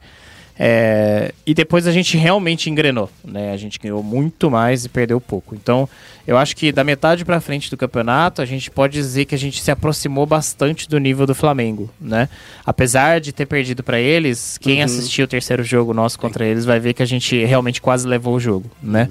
Então, eu acho que a gente teve essa, essa evolução maior a partir do meio do campeonato. É, foi um split super difícil, foi um split que tinha muitos desafios pra gente internamente. Ninguém nunca tinha feito um time de 10 jogadores funcionar. Ninguém nunca tinha feito um time com tantas reservas, com tantas expectativas, é, realmente se encaixar e rodar direito como uma máquina, né? Então eu acho que esse foi um grande, um grande mérito nosso da, do clube, de todo, de todo mundo, dos jogadores e tudo, e da comissão, ah, de fazer esse, essa guinada final. Né? E ao mesmo tempo que eu acho que é preocupante você ver essa diferença né, entre primeiro, segundo, terceiro, é preocupante você ver que o time que você acha que é tão dominante não consegue ganhar uma MD5, certo? Concordo. Então, eu acho que isso é. Talvez esse, se- essas sejam as maiores preocupações do primeiro split. Uma né? coisa que muita gente fala é que o, o Flamengo não foi tes- não sabia onde errou por, justamente por ter feito tantas vitórias seguidas. Isso, vocês terem é, é, esse- esse recorde né, de 13 barra 8, ajudou vocês a saberem onde vocês estavam errando, saber o, quais eram os pontos fracos, as peças que precisavam ser mexidas para chegar e justamente ter essa final aí que vocês tiveram? Eu acho, eu acredito que sim, porém eu acho que vem muito da, da mentalidade do time e principalmente, na minha opinião, da comissão, porque a comissão técnica não basta você, você pode ganhar todos os jogos do split e chegar e ganhar a MD5 também, certo? É, mas é, você não foi testado ainda o seu, o seu- onde são suas fraquezas. Sim, e, e aí que entra a comissão técnica. Então, a essa questão da mentalidade, a questão do salto alto dos jogadores do Flamengo, e isso que eu percebi durante a final, é que aos poucos eles foram quebrando. E eu, e eu percebi isso realmente. Então, quando a gente ganhou o quarto jogo, é, você pode perguntar para os jogadores, quando a gente chegou na sala, eu tinha certeza absoluta que a gente ia ganhar.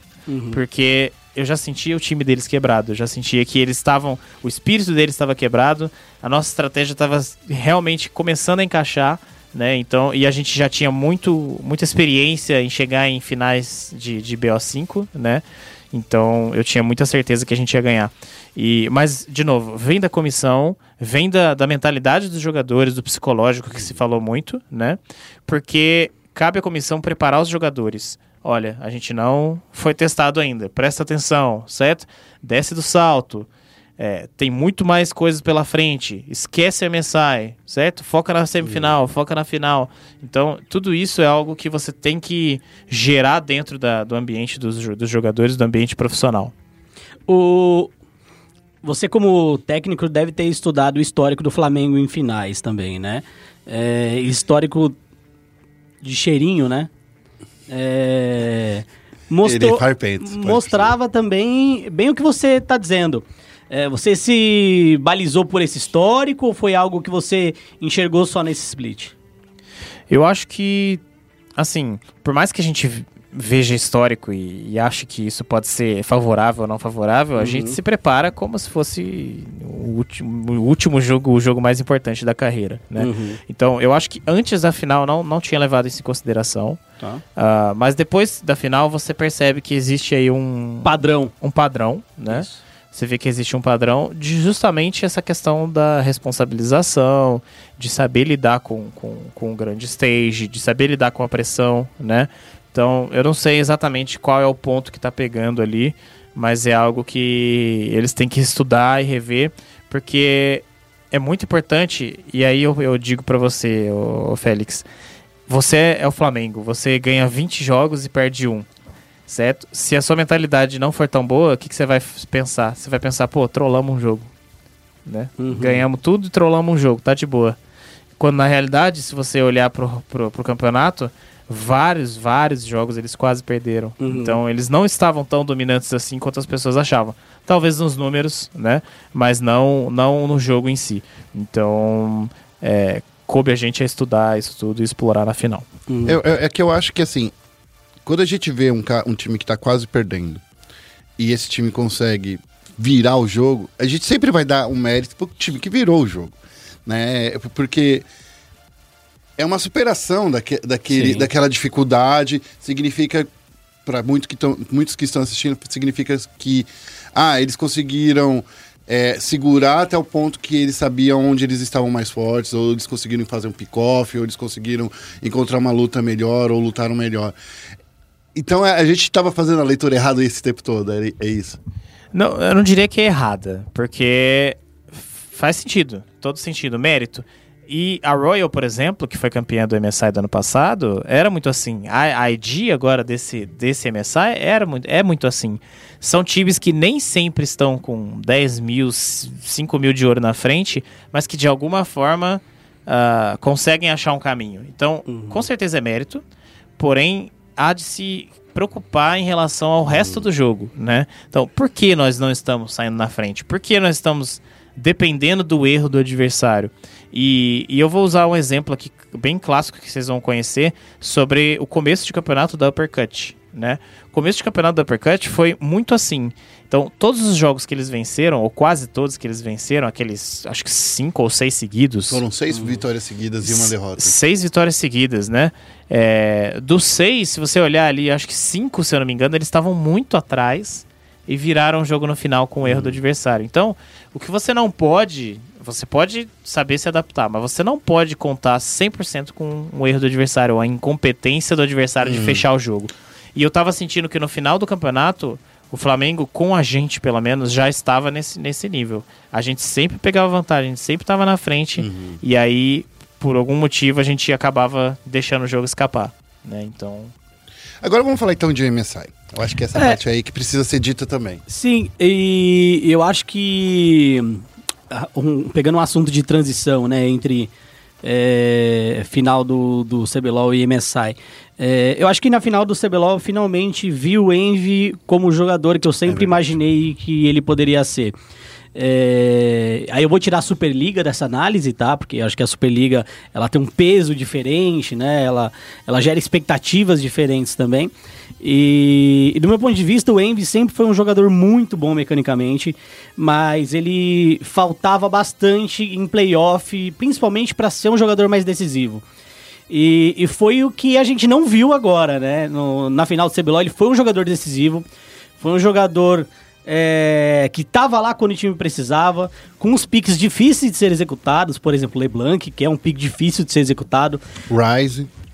Rise também. É, E aí a gente transporta isso pro, pro MSI. Que foi o, o lugar que eu também queria ver ele brilhar. Queria ver é, ele tendo esse poder de decisão, esse poder de, de ajudar o time, de levar o time pra frente, catapultar o time. E a gente não viu isso. E eu não acho que foi por conta dele. Foi muito mais por conta do time inteiro de vocês. É, Como é que você vê é, essa transição do CBLOL pro MSI e essa ausência do time inteiro? Tá, eu acho que primeiro falando do Envy, eu concordo com você. Eu acho que desde 2017, quando o Peter estava aqui, ele já era um fenômeno. Ah, é um cara incrível, é um cara super automotivável. Só quem vê ele treinar todos os dias, acordar cedo e, e se esforçar e melhorar todos os dias, sabe sabe o que esperar dele, né? E, e eu acho que lá fora, o que aconteceu com ele foi o maior exemplo do que aconteceu com o resto do time. Porque ele é um cara que ele depende muito da rotina dele, né? Então ele depende muito dessa rotina bonitinha, certinha que ele tem, e ele tem uma rotina muito boa. Ele acorda cedo, ele faz exercício, ele mede, ele, ele, ele mede a quantidade de comida que ele come. Então, assim, ele é um cara muito regrado. E lá fora, a gente teve um problema sério de falta de, de, de conseguir estabelecer uma rotina. Porque quando a gente chegou lá, já estava muito próximo já da, do, do campeonato. A gente não teve um planejamento muito dos melhores. Eu acho que isso tem que ser dito aqui. Eu acho que é, foi, foi responsabilidade minha. ah, então a gente não conseguiu ter um planejamento correto e não previu as dificuldades. Então a gente teve um jet lag enorme. Ah, depois de chegar lá, a gente chegou com 12 horas de, de jet lag na cabeça, basicamente. Perdemos uma parte do dia. E aí a gente não conseguiu ah, esta- reestabelecer essa rotina. Então eu acho que ele foi um dos jogadores mais afetados, porque ele não conseguia realmente ter o sono dele no- em dia, ter a alimentação dele em dia. É, faltou um pouco da, da, da organização na, na, na hora lá também. A gente ficou acho que dois ou três dias sem, sem computadores na, na época lá. É, então, assim, juntando todos esses fatos e o fato dele ser um, um menino novo ainda também, eu acho que isso foi justamente o que afetou todo mundo. É, eu acho que afetou mais ele do que os outros, porque ele realmente era um cara que a gente esperava mais, né? E, e ele teve esse problema, acho que lá, então é, eu acho que foi isso que mais afetou ele lá. É, é, e quando a gente vê também muita coisa que aconteceu, principalmente nessa fase de entrada, a gente percebe que o que a gente sempre comenta todos os anos é a torcida sempre com um peso bem forte em cima de vocês. Perderam uma partida, perderam duas partidas, daí chegou nesse ponto onde a gente viu que a torcida começou assim, Ih, chegou lá para fazer a gente passar vergonha de novo. Como isso afeta vocês? É, muito bom a gente falar isso de- com você, porque os nossos leitores, eles também fazem parte dessa, inclusive nós um pouco, né? Fazem, poxa, de novo, a gente vai para lá, a gente não consegue ganhar, a gente é a pior região do mundo. A gente gosta daquela época que, de 2016, 2000, é, que, que a gente tava pleiteando uma vaga fixa, não uma vaga de entrada. É, então, Guerra, é complicado. Acho que assim como vocês dois, eu, eu já fui torcedor Sim. fanático antes de, de virar treinador. Então eu entendo a decepção. E... Mas assim, não, não entenda que a gente está criticando vocês por causa disso. A gente sim, está sim, criticando sim. o cenário inteiro. Sim, sim. sim. Não é o Inter que é o culpado disso. Culpado, entre aspas. Uhum. Não, eu, eu entendo. E eu me sinto mal fazendo parte justamente desse, desse resultado ruim da região, né? Da região em si. E é algo realmente complicado. Eu acho que em relação à torcida que você perguntou, é, é algo que para os jogadores eu sempre falo que apesar da torcida cobrar muito e às vezes apoia, às vezes critica e tudo, eu acho que isso é algo que eles têm que usar como combustível, muitas vezes.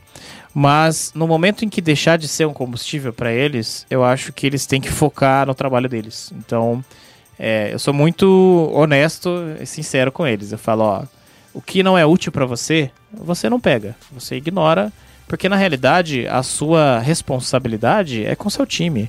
Sua responsabilidade, a gente tem que, quando a gente perdeu todos os jogos lá, é, eu conversei com eles, juntei eles e conversei e falei, ó, a gente tem que estar triste pelo nosso resultado, porque a gente não foi bem. E a gente deveria ter ido melhor, a gente poderia ter ido melhor, a gente sabe disso, a gente poderia ter jogado melhor. Mas não fiquem tristes pela cobrança só, porque a cobrança vai vir de um jeito ou de outro, né? E você tem que focar especificamente no que vai te ajudar dessa cobrança, né? Então, o que eu sinto ainda também é que muita gente sai assim do bueiro nessa hora pra pra falar: "Ah, eu avisei. Ah, olha lá, mais uma vez e tal". Mas pouco se faz, né, pra resolver. Então, on- onde a gente resolve é agora, certo? Uhum. A hora que começa o split, antes de começar o split. E não chegar lá na hora do Words lá, pegar quem quer que for pro, pro Words e começar a apontar o dedo. É, porque é, a gente vê isso muito nessa ordem. A cobrança ela vai existir sempre. Sempre vai existir. E, e quando a gente chega nesse, nesse fator, eu falaria para os meus jogadores: deleta o Twitter. É, pelo menos o tempo que estiver aqui. Porque é menos um fator de preocupação mesmo, coisa e tal. Mas a- eu acho que, a- a- acima de tudo, a gente sabe que vocês não jogaram o que vocês jogaram. Que vocês sabem jogar. E eu acho que essa é onde vem a decepção da torcida. Porque vocês jogam melhor do que aquilo que vocês apresentaram. Eu concordo, eu concordo e concordo 100%. É, eu acho que foi, realmente foi assim, sem querer entrar no meme, mas já entrando, porque a realidade, infelizmente, foi inexperiência. Uhum. Tá, Eu acho que é, pegando tudo e amarrando ali, foi inexperiência de todo mundo, eu acho. Ah, a gente não se preparou bem, não, não teve uma boa preparação e, e não, não conseguimos executar um bom jogo lá fora. Ah, aqui no durante o CBLOL, é, fiquei sabendo que a psicóloga de vocês fez um belo trabalho com os, com os jogadores durante o split inteiro e, ela não acompanhou a equipe pro, pro Vietnã. É, isso não fez com que ela não executasse o trabalho dela, né? Acho que, pelo que me, me informaram, vocês tinham algumas videoconferências com ela, algumas conversas com ela, mas eu acho que é diferente de estar presencialmente. É, E aí você disse, faltou rotina, faltou isso, faltou aquilo, coisas que mentalmente é, o- os jogadores estavam habituados.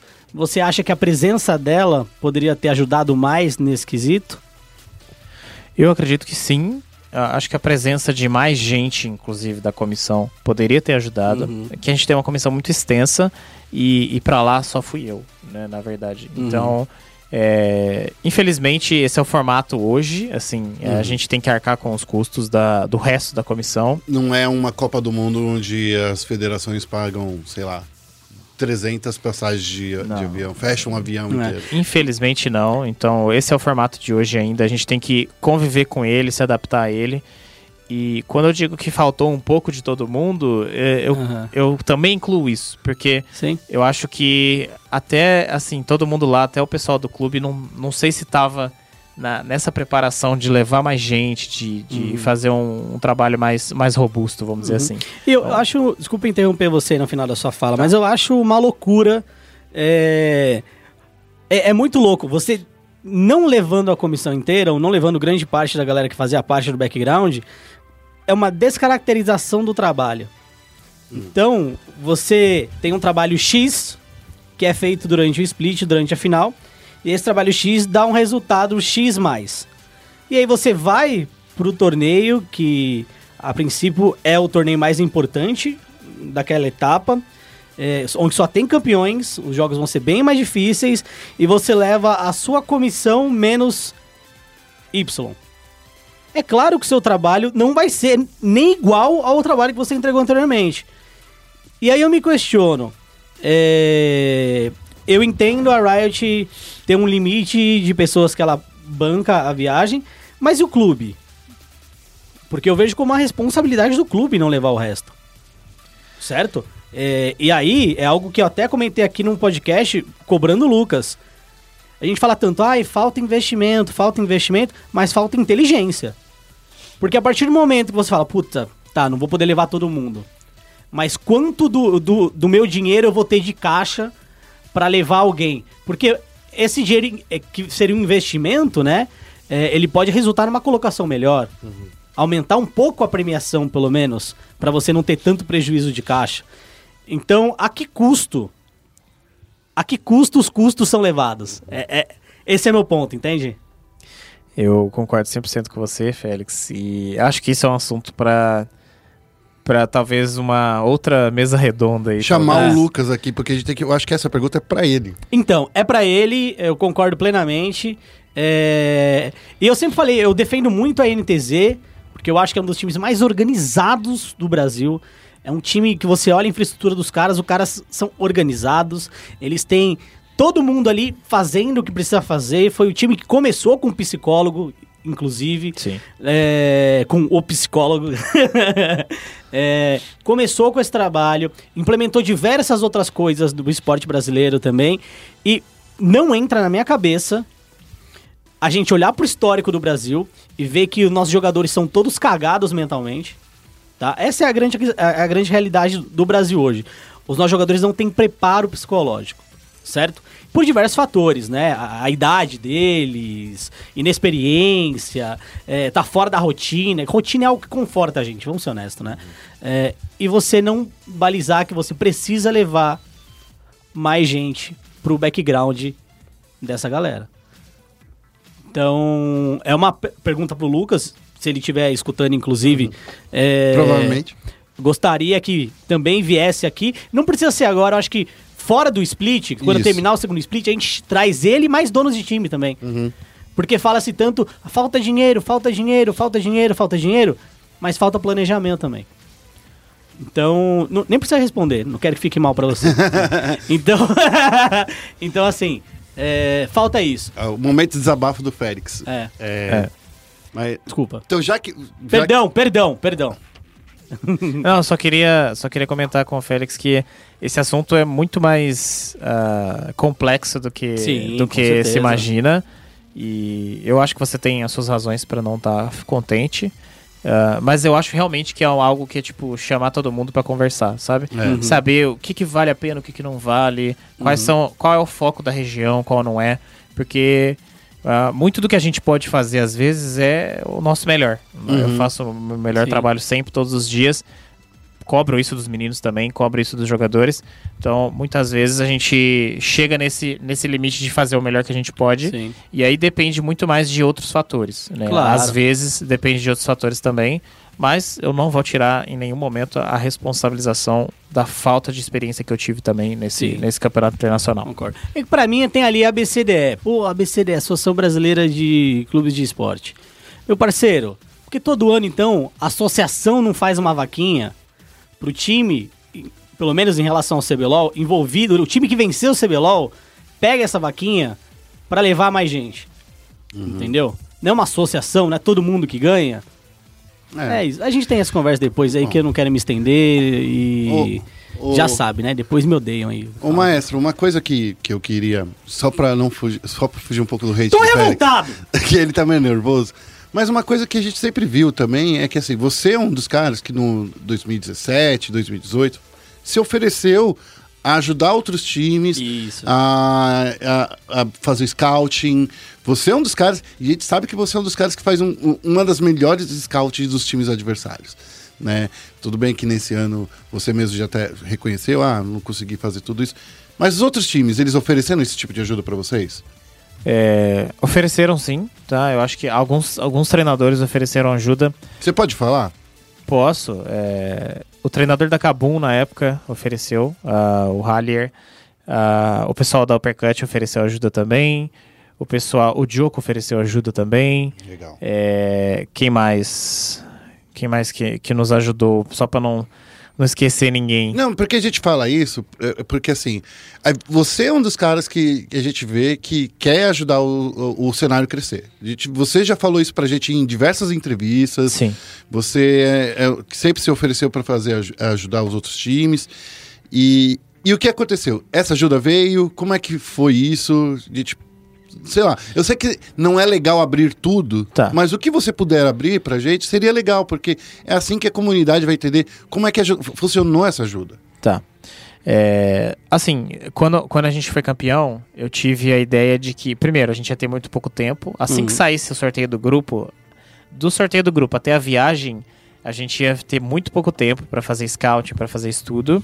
E não só isso, ah, eu principalmente, eu estaria viajando durante 30 e poucas horas lá. É, é, é um dia e meio perdido, né? É, Sim. praticamente. Se você contar com as horas perdidas do fuso horário, mais o tempo que você vai chegar lá no outro fuso e tudo. Mais, mais a, a conexão. É, é muito mais tempo, né? Então, é, eu tive sim uma ajuda enorme, é, inclusive a, agradecer imensamente o pessoal da minha comissão, o, o Juque, o Luiz, os caras que ficaram trabalhando assim madrugadas e madrugadas, e o Daniel também, principalmente, que é, que é o nosso coordenador técnico também, que ajudou muito mesmo de longe, né? Então, eu ajudo, assim, agradecer muito o trabalho desses três que fizeram esse trabalho incrível, e a gente teve ajudas externas também. O que eu quis fazer nesse split, eu não sei se outras pessoas já fizeram isso, mas o que eu quis fazer foi, foi fazer um apanhado, falar, galera, quem quer ajudar? Porque às vezes o pessoal fala, Uhum, ah, quer, tá precisando de uma força aí e tal, e aí não ajuda ou não pede e tal. É aquele Então- famoso hábito paulista. Ô, vamos tomar a breja qualquer dia desse? Isso. É, te marca, Vamos, te vai de marca. marca. Me liga depois. Tamo Vou aí. ver e te aviso. É. Bem isso. E, e aí o que, que eu fiz? Eu falei, não, quer ajudar? Então vamos ajudar então. Vamos botar pra ajudar então. Aí eu peguei o, o grosso do que a gente precisava fazer, né? E o trabalho mais quantitativo, assim, eu, eu separei e pedi ajuda das pessoas que ofereceram ajuda realmente. Então essas pessoas que eu citei são pessoas que fizeram material e mandaram pra gente. Então, ah, legal. É, eu quis realmente organizar esse, esse bolo do pessoal que queria ajudar e falar: ah, você quer ajudar? Então vai ajudar agora então. É isso aí, assiste esse replay aqui pra mim. É, então, então ajuda aí. Aí mandaram os materiais pra gente e a gente pegou esse material e, e fez a parte qualitativa ali do material. Quanto isso que isso realmente incorporou pra vocês pra chegar e traçar as estratégias que vocês usaram lá? Eu acho que foi importante pela iniciativa já, sabe? a entendi. iniciativa da ajuda, de oferecer ajuda, e a iniciativa nossa de realmente pegar a mão de todo mundo e falar, beleza, vamos, vamos trabalhar junto, sabe? Então, por isso, pra mim já valeu, porque igual você falou, eu gosto dessa ideia de que todo mundo vai realmente fazer o cenário crescer. Ah, efetividade em si, a gente conseguiu usar algumas coisas lá de material, de draft, etc. Mas é muito difícil. Porque o patch muda, né, também. Não só isso, mas, por exemplo, a- eu vou dar um exemplo da Mega, que vou até abrir aqui. A Mega, a gente tinha algumas informações sobre eles, de, de draft, de pick e tal, e eles usaram coisas, assim, completamente diferentes do que a gente tinha estudado. Então, é, vale até certo ponto, assim, sabe? Então, mas eu acho que o mais importante mesmo foi a questão da iniciativa de oferecer ajuda e a iniciativa da gente pegar essa ajuda e realmente fazer funcionar. Porque a ajuda já foi oferecida ofe- ante- anteriormente e ela foi recusada, né? Que a gente sabe que, ah, não, não precisa. A gente se vira aqui. Né? Exato. sabe que É, isso foi na aconteceu. época da Red Canids, né? Acho que a Red Canids Não só na. Red, mas teve outras, outras op- oportunidades. Porque o, Eu gosto, de na- eu gosto de dar nome. o Peter falou Eu da Red. Kennedy naquela entrevista lá do Insider. Isso. Mas eu já ouvi falar que, por exemplo, Tio One talvez não, ajudou, não aproveitou também a Entendi. oportunidade quando foi em 2017. Cabum também não utilizou muito. É. é exi- existe um, cenário muito complexo ali de relação entre os times. Sim. É, existe uma rixa muito grande. Vocês ficam pegando os patrocínios um dos outros, cara. É, todo é- mundo é HyperX, todo mundo é, é. Sandisk, todo mundo é Razer. Existe uma, uma competitividade. Isso pra mim não é patrocínio, não, tá? Na minha opinião, existe uma competitividade desnecessária em algumas coisas, entendeu? Então, Sim. eu não vou ser hipócrita e dizer que não existe, tá? Mas existe mesmo, É. tá? Existe mesmo. Em Assim, todos os níveis, tá? Tem que existir competitividade, porque a gente tá falando de equipes que querem vencer um, um campeonato. Mas depois que o campeonato passou, Mas cara. depois, é, depois que passou, meu parceiro. É, e é engraçado na LCS, por exemplo, e até mesmo na LEC, né? É, Fnatic postando coisas em homenagem a G2, Isso. impulsionando a G2. A Cloud9 também, ali nas redes sociais também. faz- Apoiando a Liquid. apoiando a Liquid, fazendo conteúdo. Se eu não tô equivocado, eu não vi nenhum time fazendo post É verdade. Vi jogador, jogador eu vi, mas time assim, ô, vamos lá, não vi um time ali fazendo post, defendendo. Então é, é algo é, é algo vexaminoso assim, Pra não dizer uma palavra pior. E eu fico puto quando perde. Pior temporada do Brasil no Mid-Season Invitational. É, não acho que isso é culpa única e exclusivamente da NTZ. É eu falo que é culpa de todo É, mundo do cenário. É um processo que a gente vem vivendo de cenário. E aí não tem como sair disso. O próximo time que for, pode ser qualquer time. A porcentagem de se dar mal é gigante também. É, a- pra gente mudar, será que a SKT tinha que vir pro Brasil, abrir Não. uma base e esquecer da Coreia? Não sei. Talvez a cultura deles tenha É, que vir um pouco é. pra cá, dessa questão de, de união e, Sim. e se Bom, ajudar e tal. Ó, Vamos falar um pouco do CBLOL? é, e você é um monstro sagrado da tá leitura de mentes. Faltando Você parece a 15 Jean minutos. Grey. Se você tivesse cabelos e. É, ruivo e- Se eu tivesse cabelo, se eu tivesse. Ruiva. é. O poder dela você já tem. Ah, tá bom. Bom, vamos falar então do, do CBLOL. Guerra, puxa o assunto aí, você que dá mais por dentro do que eu. Ô, maestro, tem agora, eu acho que a outra pergunta que você você veio que você percebeu que a gente veio aqui e colocou você na fogueira, né? Tá É, ótimo. Porque assim, a- o outro grande assunto que rolou nesse split foi a entrada passageira do White Lotus, mas no final das contas, olhando todo o histórico, a gente até entende porque o Mills realmente jogou melhor do que ele, mas eu queria que você falasse um pouco sobre essa passagem, o que o, que o Matheus trouxe lá do, da América Latina e o que a gente pôde utilizar disso melhor, o que vocês puderam usar disso. É, então, o Matias é um cara. É Mati- Matheus, É, desculpa. O, o, o Matias é um cara muito, muito bacana. Ele é um cara, é um profissional maravilhoso, é um cara muito bacana. E ele é um cara que eu tive o prazer de trabalhar, realmente tive o prazer. Quando a gente fez teste com ele tudo, a gente viu que ele tinha uma diferença de, de tratativa em relação ao jogo e etc. ah, pelo fato dele já ser multicampeão e tudo. Então, ele é um cara que adicionou muito pro, pro ambiente. Ensinou muito pro Mills, principalmente. Lane phase, rotas, agressividade e tal. É, o problema do Matias dentro da, da NTZ é que, primeiro, ele não estava acostumado com o ambiente, ah, vamos dizer assim, mais rígido, né? É, então, o nosso ambiente dentro da, do NTZ é um ambiente rígido. A gente sabe, vocês já falaram isso e, e se gabam disso, né? É, é- é, assim, rígido pra quem não tá acostumado, vamos dizer assim, né? É um ambiente que tem rotina, que tem regras, que tem Sim. é, multas, né, previstas e tudo. Então, a gente tem um regulamento que a gente gosta de seguir, a gente gosta, eu e o Lucas gostamos de chegar de chamar de plano de jogo. Então, o nosso plano de jogo ele não vai ser desviado, porque é assim que a gente vai obter sucesso, né? É, então, eu acho que, primeiro, ele não estava acostumado com esse tipo de ambiente. Então, muitas regrinhas pegaram ele de surpresa é, em relação à rotina. Não pode pular muro. É, e principalmente a questão de ter uma outra pessoa disputando posição com ele também era algo que ele não estava acostumado.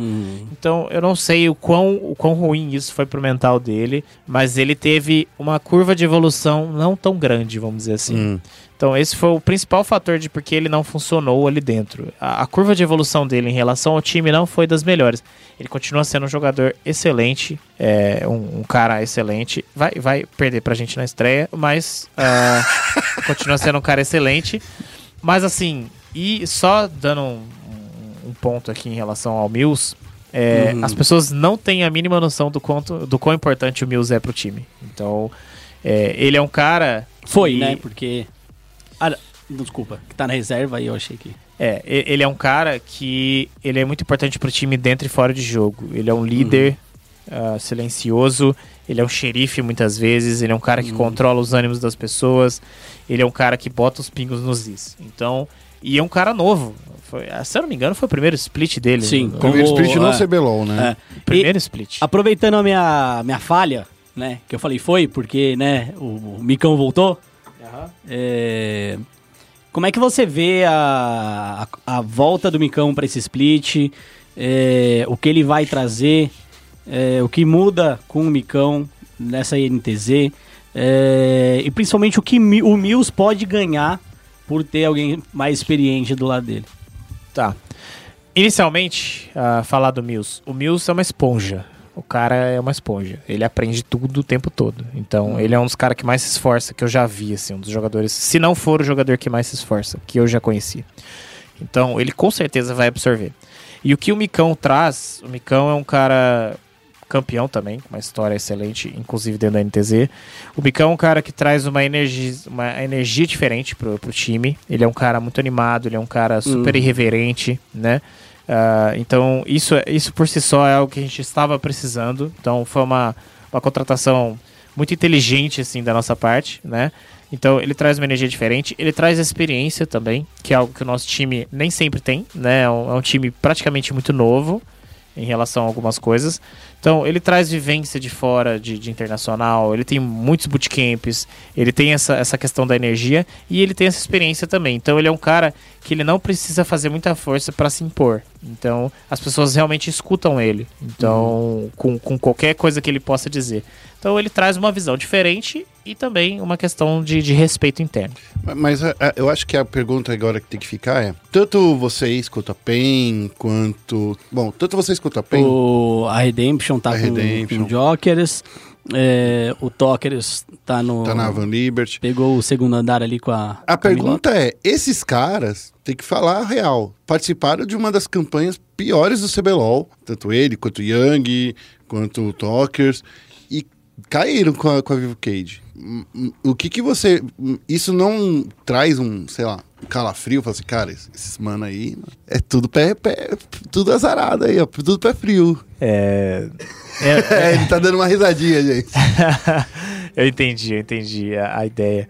É assim, no momento em que a gente vai chamar alguém ou contratar alguém, a gente tem que sentir isso na hora já, né? Então, o que a gente sentiu em relação ao Mikael, né, Micão, é que o cara tá afim mesmo. Você trouxe então uma meiazinha pra colocar no pé dele. É, o cara tá afim, tá muito afim, porque se ele não estivesse, com certeza ele não teria tido outra chance, né? Porque lá no nosso clube, hoje a nossa mentalidade é só realmente estar lá quem realmente quer estar lá, né? Então, é, a gente pegou o Micão justamente com essa mentalidade, o cara tá afinzão, tá se esforçando pra caramba, se não me engano ele tá top 10 aí do, do Brasil já de novo, ah, na solo kill. Então o cara tá jogando muito, tá se esforçando muito, tá afim de, de fazer um. de fazer bonito, de, de dar a volta por cima. Porque. Eu tenho, eu- antes de você, Félix, só, só um pouquinho. Eu não tô pensando em nada. É, porque tô assim- só escutando. Quando ele saiu da, da NTZ, você já era técnico lá. E a brincadeira que ele e o Joxer fizeram era colocar no nick como uma tag de Unchained. Tipo, desacorrentado. Que era uma coisa que, tipo assim, virou um, um, um- um mal-estar no ce- nos bastidores. Porque ninguém não tinha. O nosso podcast, por exemplo, não trazia um- uma entrevista dessa pra alguém colocar isso às claras. Uhum. O que, que estava acorrentando eles naquela época? Era o contrato? Só isso? Era isso mesmo? Eu não, eu não tenho certeza exatamente do que, que eles Eu tive que colocaram. colocar você nessa, nessa coisa, nessa situação. É, eu não, eu não tenho certeza, acho que essa é mais uma pergunta mais pra ele mesmo. Tá, então vamos Mas fazer. isso é- pode ter sido uma brincadeira que eles fizeram na época. E, e acho que não era nem questão contratual e nem nada assim. Eu acho que era mais pela questão deles estarem com a expectativa de juntar o Exódio de novo e tal. Ah, agora vai e tal. a É, gente passou um foi. tempo separado, mas tá na hora de, de ganhar de novo e tal. Sim, claro. Então, eu acho que foi mais nesse sentido, assim, de ah, agora vai. É, então, é que É. eu sou um cara muito literal. Acorrentado é, uma coisa que você tá ali à força, sabe? É, Tipo, eu, eu também eu concordo com esse ponto de vista, acho que foi Entendi. isso, a gente viu no que deu, né? É. Ah, viu no que deu aí? é, o Zod começou perdendo as pecinhas, né? É, Então, responsáveis pela uma das melhores campanhas do Sim. CBLOL, Pela NTZ, pela NTZ e uma das piores pela Cage. pela Cage. É, Bom, vamos fazer um power ranking desse split, tirando vocês, Tá. É. porque se for Porque- falar de vocês, vai colocar você como campeão. Claro, NTZ Claro, veio é. campeão. tá? Agora, vamos elencar aí, pelo menos, são oito times, tirando vocês sete. Três, quatro times aí que você olha, ó. Esse aqui é Fez bom reforço. tenso, aí tem outro, tem outro, tem outro. Tá. Ah, E tira a CNB também, que a CNB tá lá embaixo também nesse daí. Nossa, ô Félix, Caramba, que já isso. estão Já, já estão subestimando os homens já. tá, é, Não, do- brincadeira. Se quiser colocar também, bota aí. top, Não, top vamos, um. assim, no papel, né? A gente, quando faz Power Rank, tem que ser sempre Sim. o que a gente acha no prévio, né? Claro, claro. Pra, já, já tô avisando aqui pra ninguém me, me dar chinelada depois, né? Mas é assim, é- a gente é assim, cara. A gente faz todos os splits, a gente faz o Power Ranks, e os caras falam assim, porra, o Guerra colocou lá a, Pro Game em terceiro e a Pro Game caiu direto. É, sempre assim. Não, e da CNB eu tô brincando, porque a CNB são 10 splits CBLOL. Grande parte desses splits ela tinha um elenco meio nada a ver. Ela E nunca caiu. É. Dois splits que ela foi pra uma É. final. E surpreendeu ainda chegando em, em alguns playoffs. Então, é a zoeira aí. É, falando do Power Ranking, eu acho que não tem como ah, não colocar o Flamengo como. Como um, dos grandes times, Tá, né? O Flamengo tiltado ou o Flamengo no seu estado normal de jogo? Eu acho que o Flamengo no estado normal de jogo, né? Ok. É que tiltado, todo time é ruim, né? é verdade, é verdade. Ah, pô. Aí, Tiltado, todo A time é SKT ruim. perdeu um jogo em É. 16 minutos. É, então. 17 é verdade, minutos, não, né? tudo bem. Então não dá, não dá para tirar isso. Mas acho que o Flamengo tem um grande elenco, tem uma boa Tem. comissão, um grande elenco, tem tudo para fazer uma boa campanha de novo, Uhum. né? Então vamos ver aí como é que eles vão lidar com essa, com essa última experiência que eles tiveram. Há de se tomar cuidado porque existem times muito mais ah, que cobram muito mais os erros nesse Sim. split, né? A T1 é um time que cobra muito, a PEN é um time que cobra muito, então tomar cuidado. Talvez eu não, eu não enxergo uma hegemonia do Flamengo, não. Você acha que split. esse split agora ele tá mais ameaçado? Acho que sim. Acho que sim. Acho que não, não, não vai existir uma hegemonia. Mesmo que eles comecem bem, eu, eu não acho que vai existir uma hegemonia. E, e você acha que depois do Flamengo, a PEN vem forte ou a T1? Porque assim, são dois times também que mostraram que tem bastante garra ali, né? A PEN, pelo fato da- do Minerva ter entrado com uma luva na estratégia do jogo, mas tem toda uma, uma coisa da T1 também com o NEC ali, que aquela, aquela estratégia duplo, quádruplo te- teleporte. Então tem umas coisas ali legais ali por trás. É, eu acho que tem times que podem surpreender, né? Agora, em quesito de power ranking, né, falando no papel, eu colocaria o Flamengo, o Flamengo em primeiro, vamos dizer assim. Uhum. Ah, eu colocaria, eu acho que a PEN em segundo, porque a PEN tem um elenco forte. E não se enganem, não é nem por causa do Young, porque Uhum. acho que o Young é um, um jogador fantástico. Mas se nada der certo com o Young, o Aiel tá lá e eles já mostraram que o Aiel é um cara que funciona muito bem naquele time. E você já, já treinou ele, né? Já, já treinei o Aiel e eu sei que o menino é motivado e assim, quando ele tá no, no momento bom, ele é um cara. Você sabe qual é o também. jutsu pra eliminar ele, né? é, o, o Aiel não é o Hokage do, do CBLOL? Não ganhou nada ainda. É, em Ah, breve, o breve, Naruto também sabe? não ganhou nada até. Como assim? Ganhou uma guerra ninja? Como é que não ganhou nada? Quem Só no sabe? final do, do, do, do, do É, o, o- ganhou a guerra ninja por causa dele. Ficou ali no clone da sombra dando chakra pra todo mundo. A gente fica brincando aqui, mas eu não Distribuindo ouro. Naruto. Eu não manjo nada de Naruto. Que isso. Então eu colocaria a PEN como segundo, porque tem um elenco forte também, vem num bom momento, vem numa subida. Ah, então acredito que eles devem ter um campeonato bastante forte. Então são dois times que eu, que eu chutaria que estariam no playoff, vamos dizer assim.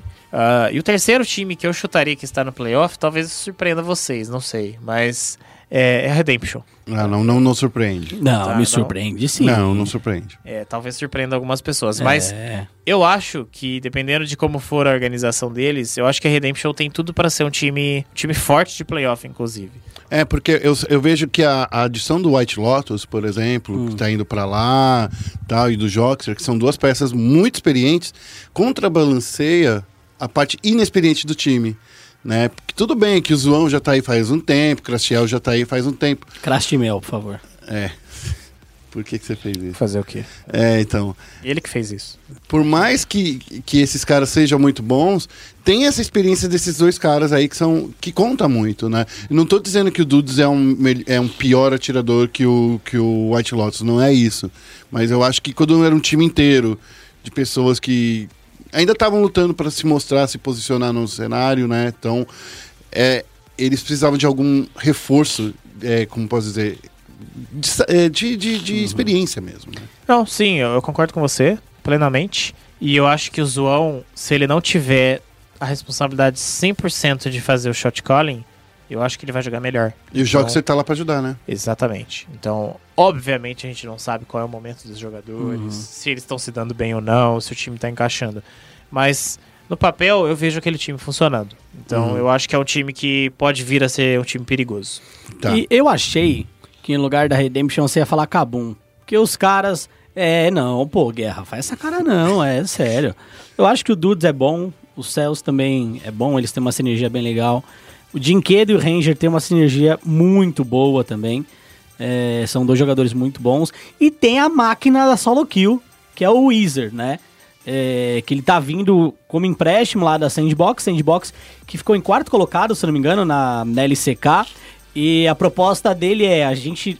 Você não tá pronto ainda pra LCK, vai lá, conquista o Brasil e mais um continente à sua escolha, e depois você volta. Então o maluco deve estar com sangue no olho pra tipo, não, beleza, então você man- mandou aqui pra essa região Me mandou de castigo pra aqui cá. de castigo, né?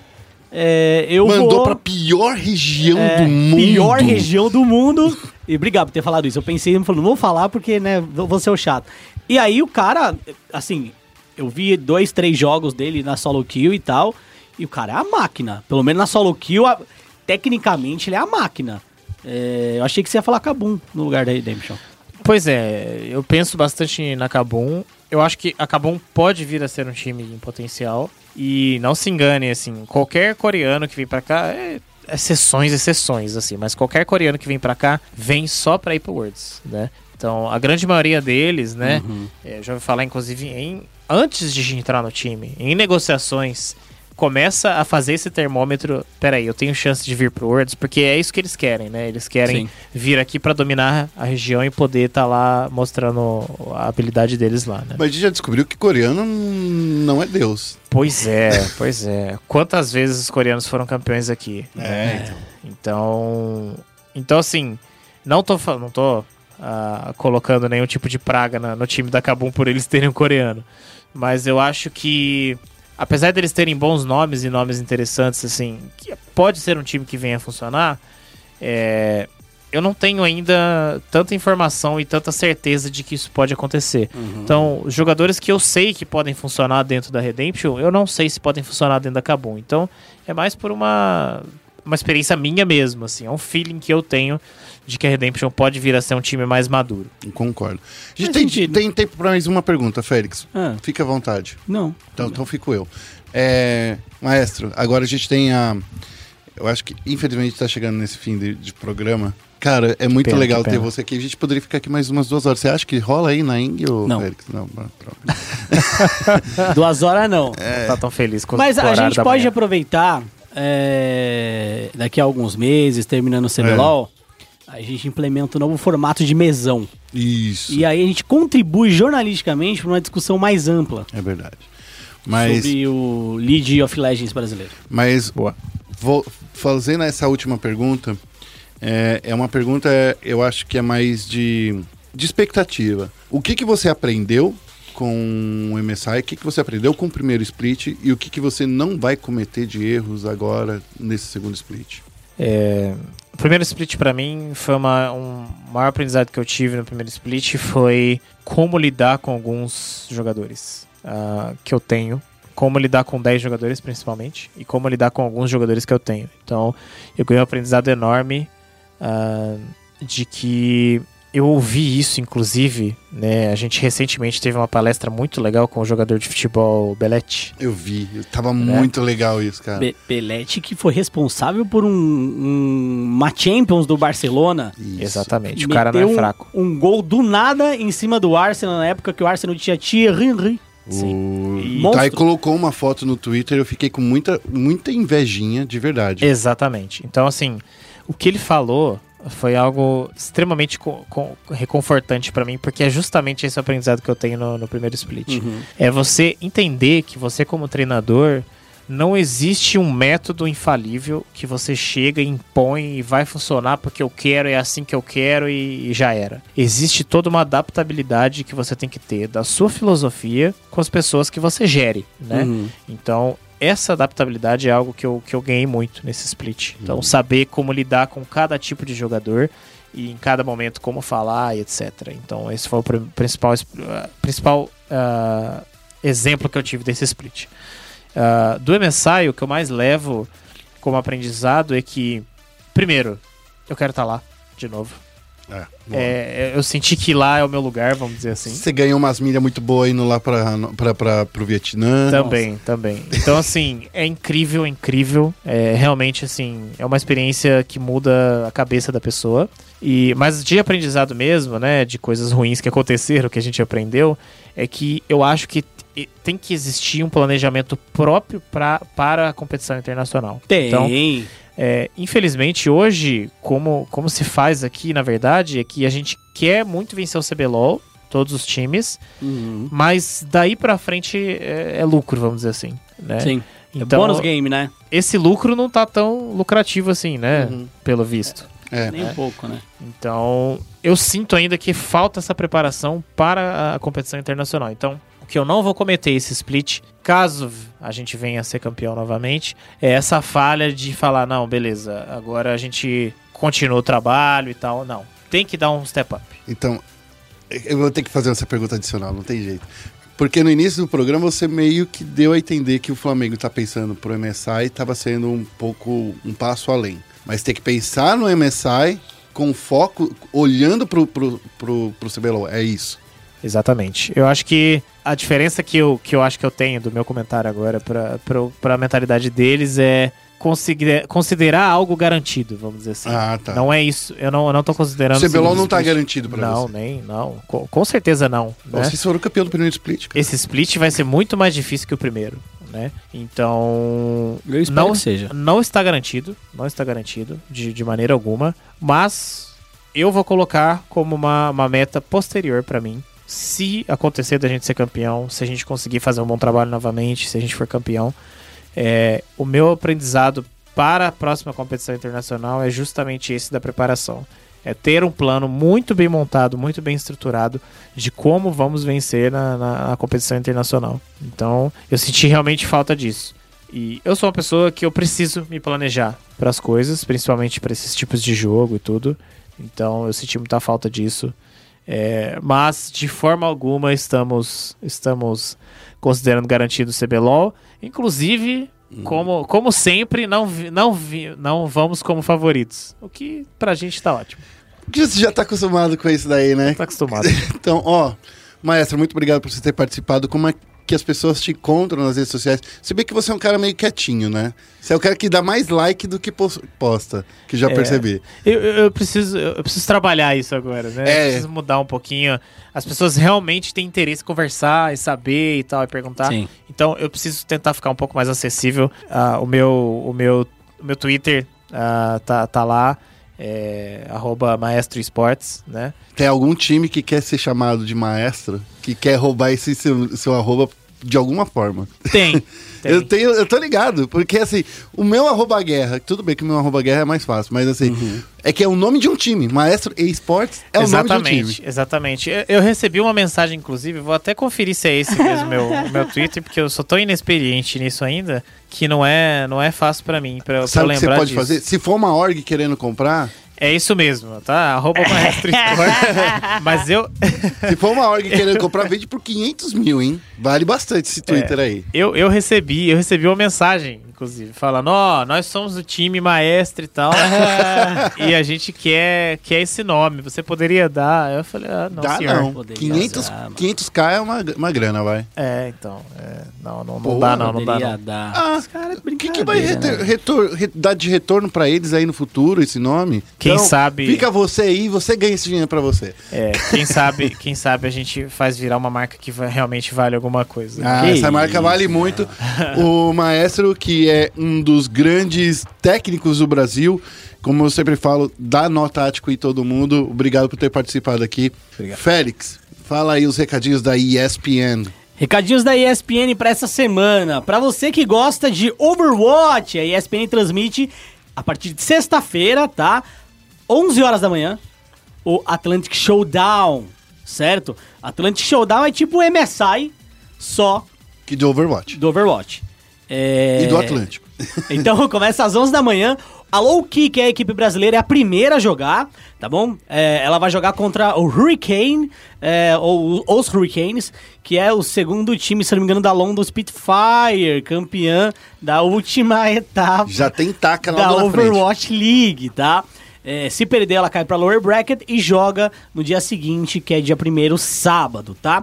Falando em sábado, dia 1 além da final da UEFA Champions League, com o Manchester United e Tottenham, dois times aí da Premier League que você acompanha aqui na ESPN, a gente tem a volta do Campeonato Brasileiro de League of Legends, com Flamengo e PEN, tá? Para esse dia a gente tem uma live especial que vai começar por volta da uma hora, ok? É, no nosso Facebook, então fica ligado porque a gente vai trazer convidados.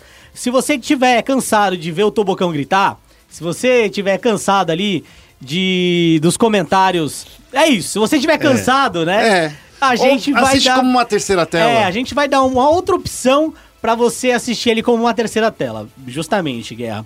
Então fique esperto, uma da tarde a gente vai anunciar quem vai participar, acho que quinta ou sexta-feira, certo? É, Pré-semana o Guerra também preparou inúmeros conteúdos legais lá no espn.com.br. É, hoje já saiu um perfil animal lá Isso. no, no nosso site e a gente tem mais coisa, tem vídeo, tem histórico. É, essa semana a gente tá cheio de coisa pra você que gosta do CBLOL. É isso aí. Mais uma vez, obrigado, maestro. Para vocês que nos ouvem, eu falo para todo mundo nos seguir nas redes sociais, tanto no Facebook quanto no Twitter, é SPN Esportes BR. Aí me segue também, o arroba guerra. Segue Félix, o arroba Feu Félix. Eu, eu, o Guerra, você já chegou em 5 mil seguidores? Tô- tá faltando 100 seguidores para chegar a Então, 5 mil. Falta 100 seguidores pra eu chegar a mil seguidores. Aí, ó, vou te dar um RT quando eu chegar no 5K. É. Tá bom? É porque o Guerra, eu tenho esse problema. O Guerra também trabalha as redes sociais dele muito melhor que eu. Não Sim, tão sim. bem. Não, não. Você Não. tá. Não, mano, Tá muito melhor melhor, que que, eu. eu. É. E o Guerra, ele traz uns debates bem legais, falar a verdade, nas redes sociais que a galera participa. Eu só dou hate. É. Então aí. E é isso que a galera não gosta. É. Gosta de Entendi, debate. entendi. Bom, Vamos gente, colar no guerra, então. é isso aí. Cola em mim. Não, cola em mim também, pô. Cola em mim, co- cola no maestro. O maestro falou que vai, vai, vai, vai fazer mais, mais postagem. Preciso, preciso. É isso aí. Vai explicar, ó, tintim por tintim desse seu draft aí no seu Twitter. Com certeza. Tá bom? gente, a gente fica por aqui. Obrigado por ter participado, por ter ouvido até aqui. E a gente se encontra na semana que vem. Um abraço e tchau, tchau.